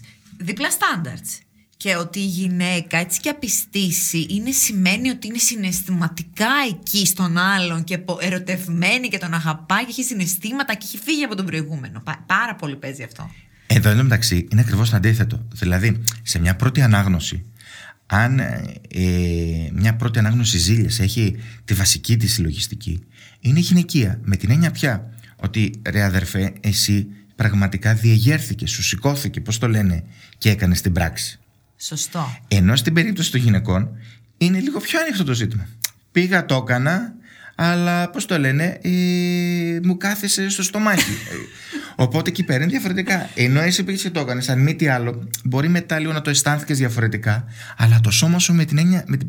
ανταποκρίθηκε. Ναι. Ενώ ε, ε, στη, σ- στην περίπτωση της γυναίκας δεν είναι αυτονόητο ότι κάθε φορά ανταποκρίνεται και το σώμα με αυτή την έννοια. Αυτή καθ' αυτή. Ναι, ναι, ναι. Καταλαβαίνεις. Αυτό προφανώς οι άντρες ε, με την καμία δεν το αντιλαμβάνονται. Γιατί, Γιατί έχουν εκπαιδευτεί έτσι. Ναι, ακριβώς. Αυτή είναι η πατριαρχία. Από την πατριαρχία έχουν εκπαιδευτεί. Ακριβώς. έτσι. Ε, και εντάξει, καμιά φορά ε, η έννοια πατριαρχίας, επειδή έχει γίνει εντελώς, ας πούμε, ξέρεις, ομπρέλα term και έχει τραβηχτεί μια μαλλιά, ας το πούμε μια πατριαρχική λογική. Εντάξει. Στη βάση όλης αυτής της κατα... της κατάστασης αυτό που ονομάζουμε έμφυλη ανισορροπία ότι για τα ίδια πράγματα οι μεν επικρίνονται περισσότερο και οι δεν ε, δικαιολογούνται ή αν μη τι άλλο αιτιολογούνται Klein mind, άντρας Ναι, είναι ναι, θα ναι. θέλει και τα σχετικά μα ε, ε, η εμπειρία μας δείχνει ότι ε, μια γυναίκα η οποία έχει μια επαγγελματική ζωή, μια- μια ζωή ολοκλήρωση και τα σχετικά, είναι μια γυναίκα που συνήθως θέλει περισσότερο σεξ από τον άντρα στις ηλικίες που Ναι, και ναι, καλά οι ναι. άντρες θέλουν παραπάνω σεξ κτλ. Βάσει λοιπόν όλης αυτής της έμφυλη ανισορροπίας, πρέπει να το πούμε, είναι η περίφημη κατασκευή του τι είναι φυσικού και του φυσιολογικού. Δηλαδή, αυτή η κατασκευή, το τι είναι το φυσικό και το τι είναι φυσιολογικό, άντρα είναι φυσικό, είναι να το δώσει έτσι, είναι από τη φύση του το άντρα πολυγαμική Εγώ κτλ. έτσι και έβαζα ένα ευρώ στην άκρη. Για κάθε φορά που έχω ακούσει την κουβέντα στη ζωή μου όλη. Οι άντρες είναι πολυγαμικοί από τη φύση τους. Τώρα αγόραζα. Τι να πω τώρα. και ένα iPhone το αγόραζα. Έτσι. Το καταλαβαίνουμε εδώ ότι αυτή η κατασκευή πρημοδοτεί αυτό που τη φτιάχνει αρχικά. Και συνήθως είναι το πρώτο αλλά και το τελευταίο καταφύγιο της εκμετάλλευσης. ναι. Όπου ακούς δηλαδή ψευδοεπιστημονικές βλακίες περί φύσης. Ε; Εκείνα ναι, ακριβώς αυτή η φύση. όπου έχουμε μια ατζέντα να προσαρμόσουμε την όλη συζήτηση στα δικά μας τα νερά. Καλά, το καταλαβαίνεις ότι αυτοί γενικότερα που μιλάνε με αυτό εδώ πέρα το, το κομμάτι ε, συνήθως είναι ας πούμε δεν έχουν ιδέα περί την κοινότητα και, και αναπαράγουν είτε μια ψευδοεπιστήμη είτε Ναι, μια ναι, στρεβλή ναι. αντίληψη Κάτι που τους βολεύει. της δίθεν επιστημονικότητας κτλ. Ε, όπως είπαμε, πίπες κατσαρές. Γιατί άμα είσαι εσύ πολυγαμικός από τη φύση σου, πάνε και κάνε μια πολυάμορους σχέση. Μην πάνε να κάνεις μια μονογαμική σχέση, να τα λέμε κι αυτά. Έτσι Όπου ακριβώς. πολυάμορους πηγαίνουμε όλοι με όποιον θέλουμε. Κανονικά. τα πράγματα είναι πιο σύνθετα και δεν μπορούν με τα κλισέ όλα αυτά να χρησιμοποιηθούν. Συνήθως τα κλισέ χρησιμοποιούνται ε, ως όχημα και τα σχετικά εκμετάλλευσης. Έχουμε ξαναπεί ότι η κατασκευή το τι είναι φυσιολογικό παραδείγματος στο σεξ και τι δεν είναι φυσιολογικό πάντοτε είναι μια ιστορία του τι δεν είναι φυσιολογικό το οποίο το διαμορφώνει η εκάστοτε elite. Εκεί παραδείγματος χάρη που παλαιότερα ε, το προκτικό σεξ ήταν μια αλλαγή ορολογίας, ήταν το παραφύσι σεξ. Ε; Ναι, ναι, Τώρα ναι. απλώς είναι ένας εναλλακτικός τρόπος ε, να βιώνουμε ευχαρίστηση άντρε, γυναίκες, ε, από τη Ναι. στιγμή που το κάνουμε σωστά και το εξασκούμε ωραία και καλά. Το καταλαβαίνεις. Ναι, δηλαδή ναι. είναι η αλλαγή της ορολογίας ε, από εκεί που ξεκινήσαμε. Μοιχεία, πιστία, πρόκληση μονογαμική σχέση. Ναι. Παραφύση σεξ, προκτικός σεξ πια. Ναι, Εντάξει, ναι, ναι. ένας διαφορετικός, εναλλακτικός τρόπος. Λοιπόν, σε αυτό εδώ πέρα το κομμάτι έχουμε, πώς το λένε, ε, βαθιές σχέσεις εξουσίας. Και η πατριαρχία πάντοτε δεν, δεν είναι, ε, πώς το λένε, μια μονοσήμαντη έννοια ανάμεσα στα δύο φύλλα. Ειδικότερα στις ε, συνθήκες τώρα αυτό που μιλάμε ε, τα αιτήματα και στην επιστημονική κοινότητα αλλά και στο επίπεδο του ακτιβισμού, τέταρτο ρεύμα φεμινισμού και διαθεματικότητας. Πια καταλαβαίνουμε ότι όλα τα θέματα εμπλέκονται με κοινωνικούς λόγους, ταξικούς, φιλετικούς κτλ. Ναι. Παράδειγμα, οι... βλέπουν στις τσόντες οι φίλοι μας και οι φίλες μας μια κατηγορία η οποία προφέρεται στα αγγλικά cuckold ε, οι οποίοι είναι ας πούμε ουσιαστικά οι κερατάδες Πρώτη φορά την ακούω την ναι, λέξη είναι αυτή. κάποιοι άντρες τέλος πάντων οι οποίοι βλέπουν τη γυναίκα τους να πηγαίνει με κάποιον άλλον συνήθως έναν μαύρο και είναι μια κατηγορία πορνό αυτή Ναι. Το έχω δει σε σειρά, ε. Όχι πορνό. ναι και σε σειρά Το έχω δει, για πες. Να σου πω την Ναι, όλη ναι. ιστορία έτσι και λίγο έτσι σχηματικά. Η λέξη cuckold είναι μια Ιρλανδική λέξη η οποία στα Ιρλανδικά προφέρεται cuckold και έχει να κάνει κυρίως ε, με μια ιστορία, στο πούμε έτσι, περίπου στο 16ο αιώνα εκεί με την Ναι. φεουδαρχία, όπου εκεί κάποιοι φεουδάρχες, τέλος πάντων κάποιοι άνθρωποι που είχαν την εξουσία κτλ. φέρνανε τους δούλους, τους υποτακτικούς εκεί πέρα ε, να κάνουν σεξ με τις γυναίκες τους προκειμένου αυτοί να διαγείρονται. Και η βάση αυτή είναι το εξής: Ότι όπως είπαμε, η ανδρική σεξουαλικότητα είναι συνυφασμένη με τη γενετήσια πράξη. Όταν ένα αρσενικό, ο άνδρας ο αρσενικό, βλέπει, ας πούμε, ε, βλέπει ένα άλλο ε, αρσενικό να κάνει σεξ με ένα άλλο θηλυκό, θέλει και αυτό να το γονιμοποιήσει κατά τη λογική που μαλώνουν τα λιοντάρια, τα αρσενικά ή τα βουβάλια για το ποιο να γονιμοποιήσει. Ναι, ναι, ναι, και αυτό ναι. αν, το, αν ε, σε μια κατάσταση τσέτερης πάρυμπους, χωρίς δηλαδή τη διαμεσολάβηση άλλων κοινωνικών ε, μεταβλητών, ε, το δούμε με, καθαρά με όρους σεξουαλικότητας, εκεί ας πούμε ε, προφανώς αυτό φέρνει μια αυτονόητη διέγερση, γιατί θέλω κι εγώ να γονιμοποιήσω αυτό εδώ πέρα τέτοιο. Ναι. Αυτοί λοιπόν οι φεουδάρχες το κάναν αυτό, γιατί όσο και όμορφος ή ας το πούμε πρικισμένο, οτιδήποτε μπορεί να ήταν ο δούλος, ο οποίος ας πούμε πήγαινε με τη γυναίκα του, μετά ακριβώς από αυτή την πράξη διατηρούσε την κοινωνικοταξική και πολιτισμική ανισότητα. Ήταν ένας δούλος. Ήταν τέτοιο. Οπότε αυτό δεν μπορούσε να διαρρήξει σε κανένα επίπεδο το κομμάτι του να ζηλέψει ο άλλος. Γιατί είναι τόσο τα χαο- χαοτικά τα, τα επίπεδα της εξουσίας μεταξύ τους ε, Ναι, ναι, ναι. που δεν μπορούσε αυτό να επιτρέψει ούτε ένα ψήγμα ζήλια στο επίπεδο σεξουαλικότητας. Θυμάστε την ταινία του Λάνθιμου φέτος με εκεί με τις τρεις ναι, γυναίκες ναι, και τα την σχετικά. είδα κιόλας. Το βλέπεις στο τέλος πόσο κοινικό είναι; Ακόμα και η χαζή Βασίλισσα, επειδή έχει το authority της Βασίλισσας, πόσο ε, στο τέλος καθαρίζει με μία λέξη. Είναι εκπληκτικό το τέλος ε, εκεί πέρα της ταινίας. Έτσι ακριβώς είναι αυτό. Εκπληκτικό που μα είσαι εσύ, γιατί εγώ λίγο τη βαρέθηκα. Καταλαβες. ναι, Έπρεπε να εκπληκτικό μας στη την σύλληψή του εξηγήσεις με την μετά έννοια. λίγο. Εντάξει, εμάς, εμείς, ας πούμε, που είμαστε κοινωνικοί επιστε- κοινωνικοί επιστήμονε, Την είδατε φάγαμε λίγο τα αλλιώς. νιάτα μας να διαβάζουμε εκεί Ναι. για τη φιλοσοφία και για την όλη συλλογιστική εκεί με το Μεσαίωνο, με τις φοδαρχίες, με όλα αυτά εδώ πέρα τα πράγματα, με τις βασιλείες, με τα πολιτεύματα. Ναι, καλά λοιπόν, λες. εδώ τώρα ακριβώς συμβαίνει αυτό. Πολλοί λοιπόν άνθρωποι για... έχουν να κάνουν ας πούμε, με το πώς αντιλαμβάνονται τη ζωή, την κατάσταση. Μπαίνουν σε όλη αυτή τη διαδικασία. Είτε με τα swingings, είτε με τη λογική του Κιούκολτ. Φέρνω δηλαδή και τη γυναίκα μου την επιτρέπω να έχει και αυτή Ναι, τις ναι, εμπειρίες και ναι, να ναι. γνωρίζω κτλ. Είναι μια τέτοια ε, ακριβώς ε, διαδικασία. Οπότε είμαστε σε ένα ρευστό και σχετικ- σχετικιστικό πλαίσιο όπου anything goes, δηλαδή όλα παίζουν. Ναι, ναι, ναι. Και είμαστε σε μόνιμη διαπραγμάτευση με τα στερεότυπα, It's human με την nature πρώτερη που λέει και η κατάσταση και με τη, Madonna. μεταβάθ, με, με τη Ναι, μετάβαση. Ε, εγώ είμαι ενάντια στις φυσιοκεντρικές προσεγγίσεις αλλά παρακολουθώ με πάρα πολύ ενδιαφέρον τη συζήτηση περί νευροσεξισμού. Η συζήτηση περί νευροσεξισμού είναι τώρα, είναι 2019, μια συζήτηση η οποία είναι επιστημονική και σιγά σιγά περνάει και, στο, και στην υπόλοιπη, στο κομμάτι των ακτιβισμών, των έμφυλων σχέσεων κτλ. Κατά πώς, κατά πώς ας πούμε πραγματικές διαφορές ε, στην ε, φύση ας πούμε, του αρσενικού και του θηλυκού. Α, τέλος πάντων, σε ένα πλαίσιο ετεροκανονικότητας μιλάμε τώρα, γιατί ε, παρενθετικά να- το έχουμε ξαναπεί ότι εμείς κάπως λέω, πρωτοσυγγίζουμε τα θέματα έτσι, αλλά προφανώς είναι πιο σύνθετα και με περισσότερη κομμάτι αναζήτησης όσον αφορά για όλα τα ΛΟΑΤΚΙ άτομα κτλ. κτλ. Αλλά ο νευροσεξισμός τέλος πάντων έχει με αυτή τη διάσταση ότι υπάρχουν κάποιες δεδομένες βιολογικές διαφορές και το πώς αυτές ε, αλληλομπλέκονται και αλληλοεπιδρούν με τις κοινωνικές ε, Ναι. διαστάσεις και τις σχετικά προκαταλήψεις. Από το πώς μπορεί να διαφορο... λειτουργεί διαφορετικά το σηκώ τους στου άνδρες και στι γυναίκες, που όντως έχουμε διαφορές, Ναι. μέχρι τα κομμάτια του εγκεφάλου και το πώς αυτό μπορεί και και, τα γίνεται σχετικά γι' αυτό διαφορές. τώρα συζήτηση αυτό το πράγμα. Neurosexism. Ναι, δηλαδή. νευροσυ- νευροσεξισμός. Μπορείς να το ε, ψάξεις, να το συζητήσεις. Βε- Εντάξει, η συζήτηση προφανώς τραβάει και τραβάει και τραβάει. Ναι, ναι, Κατάλαβες. Και έχει διάφορες διαστάσεις. Παρα, όπως νομίζω πρέπει να το έχουμε ξαναπεί γιατί έχουμε κάνει και εκπομπή εμείς για τους, ε, για τους σεξισμούς. Δεν είναι σεξισμός. Κυρίες και κύριοι, καλησπέρα σας. Θα θέλαμε να σας ενημερώσουμε πως σε λίγα λεπτά θα περάσουμε από μια καταιγίδα ε, ε, και θα πρέπει τα τοπικά σας τραπεζάκια να παραμείνουν κλειστά. Όλοι να παραμείνετε στις θέσεις σας με τις ζώνε ασφαλείας δεμένες. Η κακή ποιότητα ύπνου μπορεί να μειώσει σημαντικά τα αντανακλαστικά σου. Ας το αλλάξουμε. Elite Strom.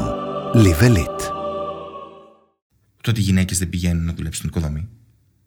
Ναι. Δεν κόβει κανείς την επαγγελματική καριέρα μιας ε, γυναίκας. Ναι, ναι. Αλλά σε άλλες εποχές και σε άλλες κοινωνίες, γιατί τώρα εδώ πέρα δεν τέτοιο, μπορεί να βέβαια να σημαίνει και τώρα και στην ελληνική επαρχία, οι γυναίκες πάνε και κάνουν τις δύσκολες δουλειές στα χωράφια Ναι, και οι άντρες ναι, ναι. κάθονται. Δηλαδή, καταλαβαίνεις. Δηλαδή, όλα παράδοξα. Μπράβο, είναι αλληλο... Ναι, ναι, αλληλομπλέκονται. Εντάξει. Εδώ θα το θέλω να κλείσω με κάτι έτσι, που έχει μείνει και από, τις, και από παλαιότερες εκπομπές και συνδέεται με το κομμάτι. Υπάρχει μια έντονη κριτική από πλευράς του φεμινιστικού κινήματος με οποιαδήποτε εκδήλωσή του ότι και στα κομμάτια της απιστίας υφέρπει αυτή η λογική του male entitlement. Η έννοια του entitlement. Το αντικό προνόμιο. Ναι, είναι η αίσθηση ότι αξίζω κάτι παραπάνω και τα σχετικά το αντικό προνόμιο. Εδώ λίγο νομίζω πρέπει να βάλουμε λίγο τη συζήτηση λίγο πιο down to earth. Η έννοια του male entitlement και όπως όλες οι έννοιε, όπως η έννοια του πατριαρχικού μερίσματος, το patriarchal dividend που λέει η Τι θα πει αυτό; Ότι οι άντρες από τη στιγμή που γεννιούνται άντρες έχουν ένα μέρισμα όφελου και τιμής. Σαν συνώνυμο είναι του male entitlement. Ε, Ακριβώς. Το male entitlement είναι, ε, πώς το λένε, η εκδήλωση ουσιαστικά του patriarchal dividend που, λέει, που Ναι. ξεκινάει από την Κόνελ. Και λέει ότι στην περίπτωση των ανδρών υπάρχουν ότι οι άνδρες αξίζουν και το ένα και το άλλο και το πώς λειτουργούν. Εδώ όμως πρέπει να πούμε ότι ενώ αυτή είναι μια χρήσιμη έννοια για την ευρύτερη κοινωνική κριτική, Εγώ την έχω βιώσει κιόλας. Πολλές φορές. ναι, αλλά να πω. πρέπει να πούμε το εξής. Ότι η λογική του να νιώθει κάποιος entitled, ότι αξίζει γενικότερα κάποια πράγματα, αλλά αξίζει και κάποιο και ίσως και κάπως παραπάνω πράγματα. Είναι μια έννοια που ούτως ή άλλως υπάρχει στην κοινωνική ψυχολογία και στην ψυχολογία. Και δεν αφορά μόνο τους άνδρες. Αφορά τα επίπεδα τα μορφωτικά, αφορά γυναίκες, αφορά λευκούς, αφορά μαύρους. Κατανοητό. Μπορεί δηλαδή να υπάρχει ας πούμε και μια πατριαρχική διάσταση όταν κάποιος άνδρας απιστεί με την έννοια ότι εγώ αξίζω να έχω και μια επιπλέον εμπειρία. Κατάλαβες. Αλλά ε, από την άλλη πλευρά το βλέπουμε και ως εκδήλωση όταν ας πούμε υπάρχει μια, ένας μαξιμαλισμός προσδοκίας σε μια γυναίκα. Δηλαδή με το σκεπτικό ότι εγώ βιώνω ένα καθεστώς ημιδιασιμότητας λόγω των social media, των Instagram κτλ. όπου είμαι δημοφιλής ώρα κτλ. Εκεί έρχεται και αυτό, μου, ε. μου καλλιεργεί μια, συχνά μια αίσθηση entitlement, entitled, ότι εγώ ας πούμε αξίζω να βιώσω ας πούμε ένα ε, σούπερ ουσιαστικά ε, ρομαντικό μύθο για έναν άντρα που είναι όμορφος, πλούσιος, ε, καλλιεργημένος, όμορφος, μορφωμένος, πρικισμένος, τα πάντα όλα. Η ενέ δηλαδή του entitled ως, ε, ως αιτία ή προκείμενη ή παράγοντας της απιστίας δεν αφορά μόνο τους άνδρες. Πρέπει να διαχωρίσουμε τη φεμινιστική κριτική περί male entitlement ότι αυτό το παρατηρούμε περισσότερο στους άνδρες. Αλλά δεν σημαίνει ότι, ότι γενικότερα οι άνδρες όλοι είναι μια αδιαμεσολάβητη μάσα τους οποίους ε, Ναι, ναι, αυτό τους είπαμε, επικρίνουμε ναι. και τα σχετικά. Κάθε Συχνά περίπτωση είναι μοναδική. κάποια κομμάτια της φεμινιστικής σκέψης ολισθαίνουν σε ένα σεξιστικό συμψηφισμό όπου δηλαδή ε, αλλάζουν το κομμάτι της συσχέτισης και της κοινωνικής ανάλυσης με το κομμάτι της φυσικής αιτιότητας, το physical causality. Δηλαδή ότι δεν το κάνει αυτό ως άντρας, αλλά το κάνει επειδή είναι άντρας. Αυτό ακριβώς είναι μια επιστροφή στη βασική λογική του σεξισμού, διάκριση δηλαδή επί της φυσιολογικής, βιολογικής διαφοράς των φύλων. Bye bye δηλαδή. Οπότε θέλει μια ιδιαίτερη και τα σχετικά Bye bye προσοχή. τελείως. Μας έχεις Γιατί προβληματίσει γίνεται πάρα από πολύ την άλλη σήμερα. πλευρά διπλά στάνταρ με αρνητική έννοια εναντίον των ανδρών. Ναι. Εντάξει. Γιατί, ε, εντάξει, το έχω αισθανθεί και από το feedback που με έχεις δώσει και τα λοιπά. Εντάξει, είναι και η επιστημονική μου ε, αρθρογραφία τέτοια ότι είναι ας πούμε, ας το πούμε φεμινιστικά προσανατολισμένη. Αλλά η φεμινιστική προσέγγιση δεν σημαίνει ένας έμφυλος λαϊκισμός όπου την πέφτουν Όχι, μάκρυτα και όχι. διακρίτω σε άντρες. Όχι, όχι, δεν είναι προβλήματα αυτό ο τέτοια. φεμινισμός. Οι Προφανώς. γυναίκε εναντίον γυναικών, όχι. Προφανώς. Όλοι εναντίον στην πατριαρχία. Αυτό είναι το, το θέμα. Ναι, με την έννοια ότι η πατριαρχία ως λογική, ως κουλτούρα υπονομεύει ε, και τους Εξασκείται άνδρες από όλους. ε, και τις γυναίκες, αλλά εξίσου και τους άνδρες και αυτή είναι η συζήτηση εδώ και 10 χρόνια στην επιστημονική κοινότητα υπό το πρίσμα αυτό που το έχουμε ξαναπεί masculinity in crisis ότι πια δεν υπάρχει ε, μια πολύ σκληρή αφήγηση του ποιος είναι ο σωστός τρόπος να ζεις ανδρικά, η λεγόμενη ηγεμονική αρενοπότητα και από την άλλη για συγκριτικά με τον έναν τον άλλο τρόπο είναι πια αρκετά δύσκολο να είσαι και άντρας. Ενώ ε, τουλάχιστον για αυτό που, την Στη περίοδο Δύση. που ονομάζουμε ακριβώς στη Δύση, την ύστερη εσωτερικότητα, δηλαδή εδώ καμιά 30-40 χρόνια περίπου, 50, ε, ήταν πιο εύκολο να είσαι άνδρας, να ζεις ως άνδρας και πολύ πιο δύσκολο να ζεις ως γυναίκα. Τώρα προφανώς, πρέπει να τονίσουμε αυτό, παραμένει ε, πιο δύσκολο να ζεις ως γυναίκα ε, αλλά έχει δυσκολέψει και να ζεις ως άντρα. Στη Δύση. Στη Δύση, ναι, ακριβώς. Είναι αναγκαστικά δυτικοκεντρικές προσεγγίσεις μας Ναι, κτλ. ναι. Και προφανώς είναι ακόμα πολύ πιο δύσκολο να ζεις και ως ΛΟΑΤΚΙ άτομο. Βέβαια, ε, βέβαια. Προφανώς με Εκεί διαφορετικό πέρα τώρα είναι σεξουαλικό καλυφθείτε, προσανατολισμό κτλ. καλυφθείτε. Τώρα να τα λέμε Γιατί όπως τώρα έχουν. εντάξει, είχαμε και Το Pride στην Pride Αθήνα και στη κτλ. Θεσσαλονίκη έχουμε αργότερα. Ακριβώς και εντάξει, έχουμε, μια, έχουμε πολλές παράλληλες συζητήσεις στη χώρα μας. Ε, δηλαδή, Ελάχιστες κάποιες όμως. προοδευτικές, κάποιες σε πολύ, εντελώς σε ας πούμε. πολύ μικρή κλίμακα τώρα, έτσι. Σε πολύ μικρή κλίμακα.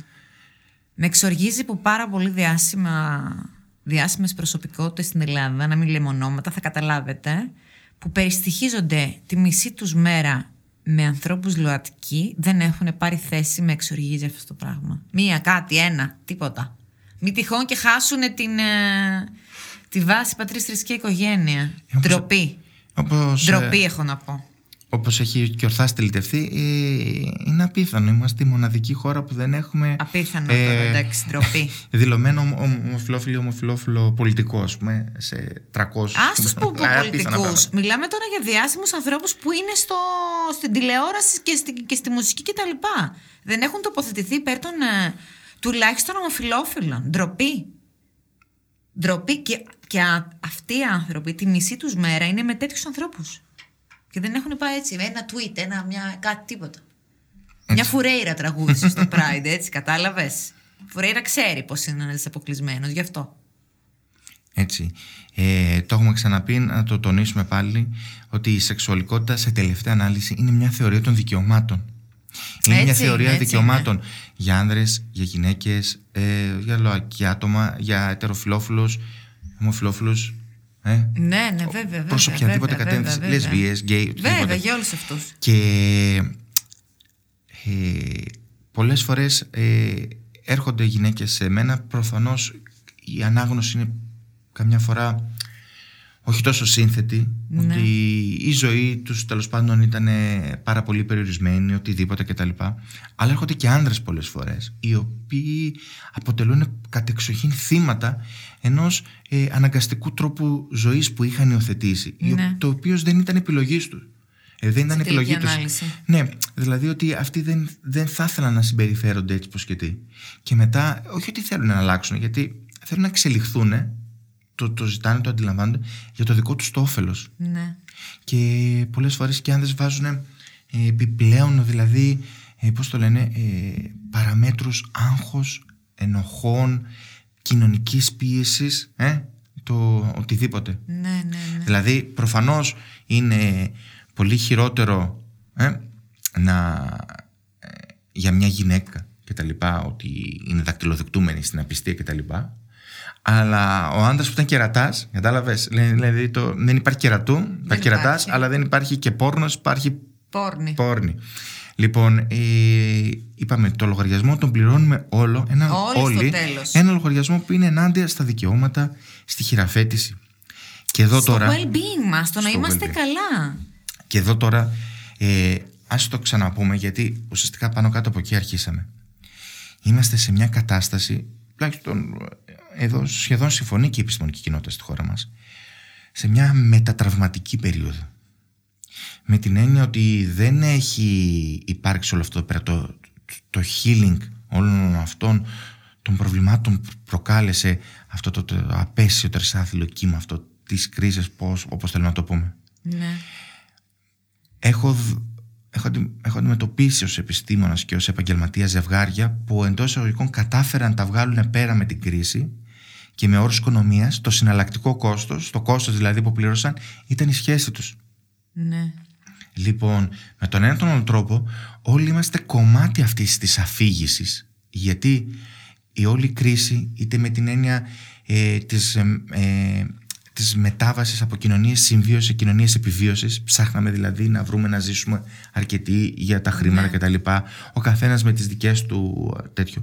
Το όλο αυτό το πλαίσιο της συλλογικής κατάθλιψης που διέτρεξε όλη την κοινωνία και όλα αυτά, ο καθένας μας τα βίασε με τον Ναι. διαφορετικό τρόπο και μας έχουν και έχουν διαμορφώσει όλες αυτές τις αιτίες που λέγαμε πιο πριν που έχουν να κάνουν με υπερξιακά ελλείμματα, με την αντιμετώπιση του εαυτού μας Μ, Γι' αυτό το λόγο εμένα μου αρέσει πάρα πολύ η Περέλ, το βιβλίο που ανέφερε ο Βαγγέλης προηγουμένως, το Mating in Captivity, είναι της φοβερής και τρομερής ψυχ, ψυχαναλήτριας Εστέρ Περέλ, που λέει ότι σε κάποια φάση έβλεπα συνέδρια για την καινοτομία, για την τεχνολογία, για τα χρήματα, ξέρω εγώ, banking, ό,τι μπορεί να φανταστεί για την εκπαίδευση. Και δεν υπήρχε πουθενά για τις σχέσεις. Τα ρίσκη σχέσεις ήταν εκτός της κοινωνίας. Και βλέπω στη Δύση, τώρα όχι σε εμάς τώρα δεν το συζητάω, οι Ηνωμένες Πολιτείες αρχίζει, δηλαδή τώρα η Περέλ πέρυσι ήταν η keynote speaker, δηλαδή βασική την έναρξη στο βασικό συνέδριο καινοτομίας και marketing το South by Southwest στο Texas, στο Austin, Texas δηλαδή. Δηλαδή εκεί λίγο αρχίζουν και ξυπνάνε φυσικά στις ΗΠΑ και μιλάνε για τις σχέσεις. Πια. Ότι είναι και αυτές το πρόγραμμα, είναι, μας αφορούν όλους. Δεν μπορούμε να τους βγάζουμε απ' έξω. Ε, αυτό είναι αλήθεια που λες και ε, ε, ουσιαστικά πάει μια συζήτηση η οποία ε, έχει να κάνει και με τα HR departments που σε κάποιες επιχειρήσεις ε, ενσωματώνουν πια μόνο ψυχολόγους αλλά και στο κομμάτι life coaches αλλά και counselors ναι. Δηλαδή πιο εξειδικευμένους σε σχέση με την ε, συμφιλίωση της επαγγελματικής και της ε, προσωπικής ζωής ε, κάθε επιχείρηση και εταιρεία με το δικό του ναι, με, ναι, τη, ναι. με τη δική της και τα σχετικά δυναμική και έτσι όπως το αντιλαμβάνονται ναι. οι επαγγελματίες του HR department του, πώς το λένε το HR Human Resources Ανθρώπινοι πόροι Αυτό ανθρώπινοι πόροι πώς το λένε Βαγγέλη, σε ευχαριστούμε πάρα πολύ. Όσο θα την ακούσω και θα κρατάω και σημειώσεις έχω να πω. Αυτά που είπες. Θα θέλαμε να ξεχώσουμε στους φίλους μας ακροατές ότι αν ή ο σύντροφός του ε, ή της ε, θέλει να πάει ή επειδή δεν μπορούν να πάνε μαζί θέλει να πάει μόνος διακοπές να μην ανησυχούν η απιστία, προδοσία, Συμβαίνει το όπως θέλουν να το πούμε. Συμβαίνει Όχι, παντού. έρχεται μέσα από τα κινητά μας και τη φέρνει τώρα ο Ζούκεμπεργκ με Ο το, Μάρκ, ο με το Μάρκ. secret match. λοιπόν, και μετά Instagram. Οπότε ε, δεν τίθεται θέμα. Τις προάλλες πήγα σε ένα bachelor Λοιπόν, ήμουν σε αυτές τις ταράτσες εδώ της πόλης και τα σχετικά της Πολύνη και τα λοιπά. Ε, Λοιπόν, ε, περισσότερα φώτα υπήρχαν από τα κινητά παρά από το παρ, δηλαδή. Ένα α, ε, απίθανο πράγμα με τα story και τα λοιπά. Ε, έκανα κάτι photobombing σε κάτι story, ξέρεις, έμπαινα με το κεφάλι. Λοιπόν, ε, δεν υπήρχε πολύ, πολύ έτσι, τέτοια κινητικότητα και με έκανε και εμένα λίγο εντύπωση, ξέρεις, σαν το θείο που κάθεται με την νεολαία και Ναι, εγώ τώρα ναι, λίγο ναι, τα ναι, βλέπω. ναι. Αλλά τέλος πάντων, επειδή όταν βγαίνω έξω, μου αρέσει να μιλάω με, με κόσμο τέλος πάντων, με οποιοδήποτε ιδιότητα τέλος πάντων, να μιλάω έτσι, με άντρε, γυναίκες. Ήταν μια κατάσταση πάρα πολύ επιφυλακτική. Γενικότερα είναι καλύτερα, πώς το λένε, ε, να βιώσεις αυτό που είναι να βιώσεις, παρά να δημιουργήσεις στην ιστότροφό σου ένα έλλειμμα υπαρξιακό ή μη που δεν πήγα διακοπές, να τον βοηθήσει λίγο να εκτονωθεί. Που σε παρακολουθώ. Να τέτοιο. Που σε ε; παρακολουθώ, σε έχω υπ- σε υποπαρακολούθηση, μήπως.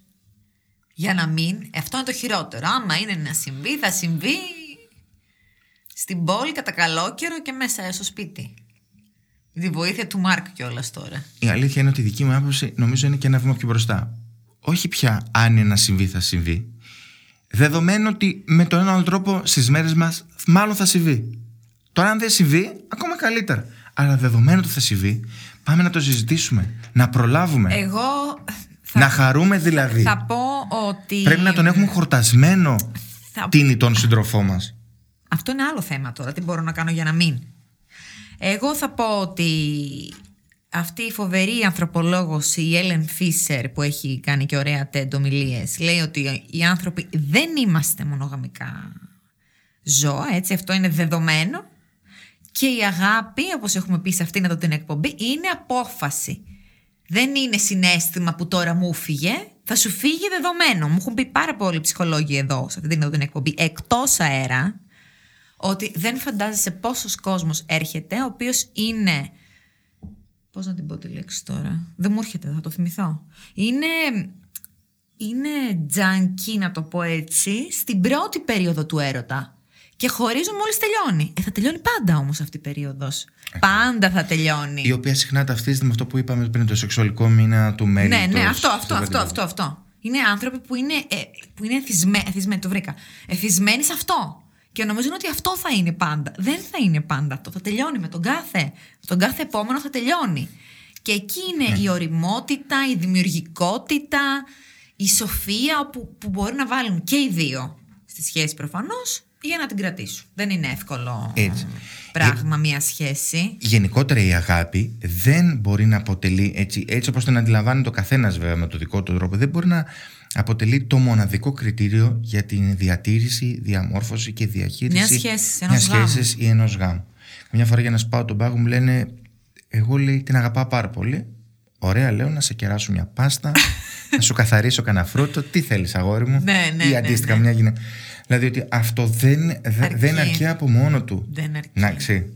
Ε, το, το θέμα είναι ε, πολύ σύνθετο και κυρίως είναι αυτό που λέμε εξατομικευμένο.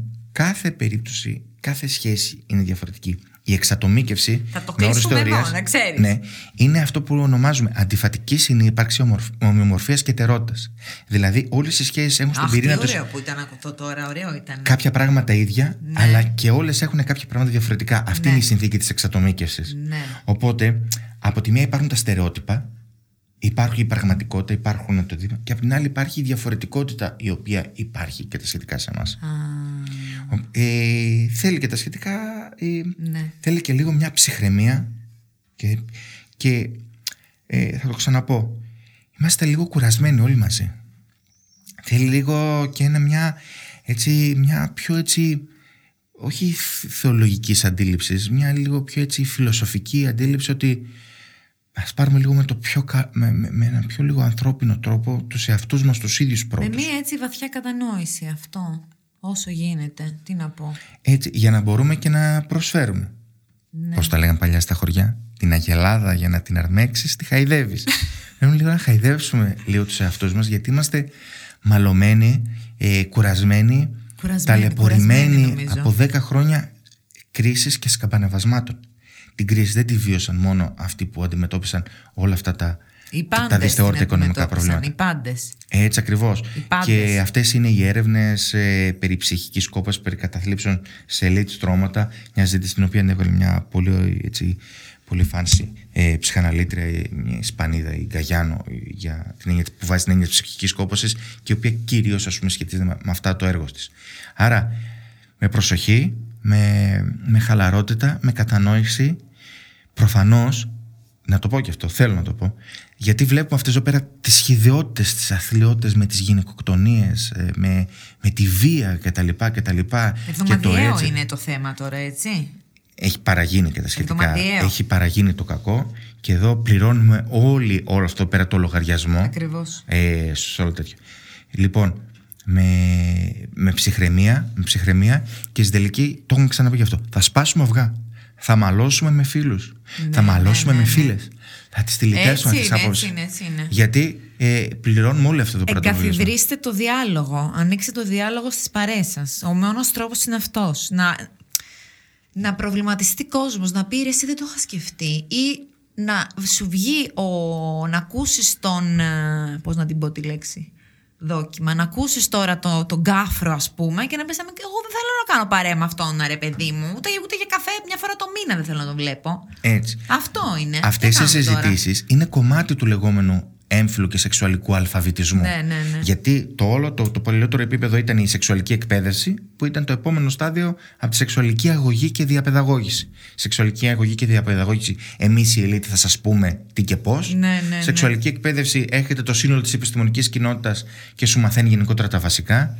Σεξουαλικός αλφαβητισμός είναι γενικότερα είμαστε σε μια διαδικασία διαβίου μάθησης, συζήτησης και διαπραγμάτευσης έμφυλων, ταυτοτήτων, ρόλων, πρακτικών, επιθυμιών. Ε; Ναι, ναι, ναι. Βαγγέλης Λιώτζης, pureaffairs.gr, τα ξέρετε όλα, θα μας ήρθε πιο γρήγορα τώρα. Ευχαριστούμε πάρα πολύ. Ήταν μια κουβέντα για να προβληματιστούμε όλοι. Να σκεφτούμε. Είναι παράδοξα αυτά. Δεν είναι θέματα προς ε, απάντηση. Δεν έχει μία λύση το πράγμα, μία απάντηση. Ναι, προφανώς. Ελπίζουμε κάθε φορά να ακομίζουμε κάτι καινούριο.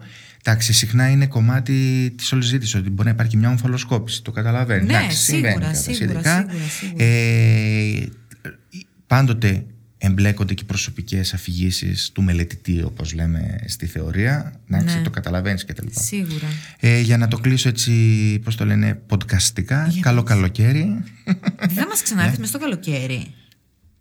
Θα μας ξανάρθεις, γιατί; Εντάξει, μέχρι να βγει η εκπομπή μπορεί να πάει μετά Σεπτέμβριο. Θα ξανάρθω Τι όμως το λες, δεν θα καλοκαίρι. πάει να Σεπτέμβριο, πιο κοντά θα βγει. λοιπόν, ανανεώνουμε. Φιλιά πολλά. Λοιπόν, παιδιά, κλείνοντας, είναι σαφές νομίζω ότι πρέπει να πάρουμε τον ύπνο μας στα σοβαρά. Και γι' αυτό δεν μπορώ να σκεφτώ καλύτερο σύμμαχο από τα στρώματα της Elite Strom. Γιατί το Α και το Ω για έναν ποιοτικό και ξεκούραστο ύπνο είναι ένα υψηλής ποιότητας στρώμα φτιαγμένο για κάθε ανάγκη και επιθυμία μας.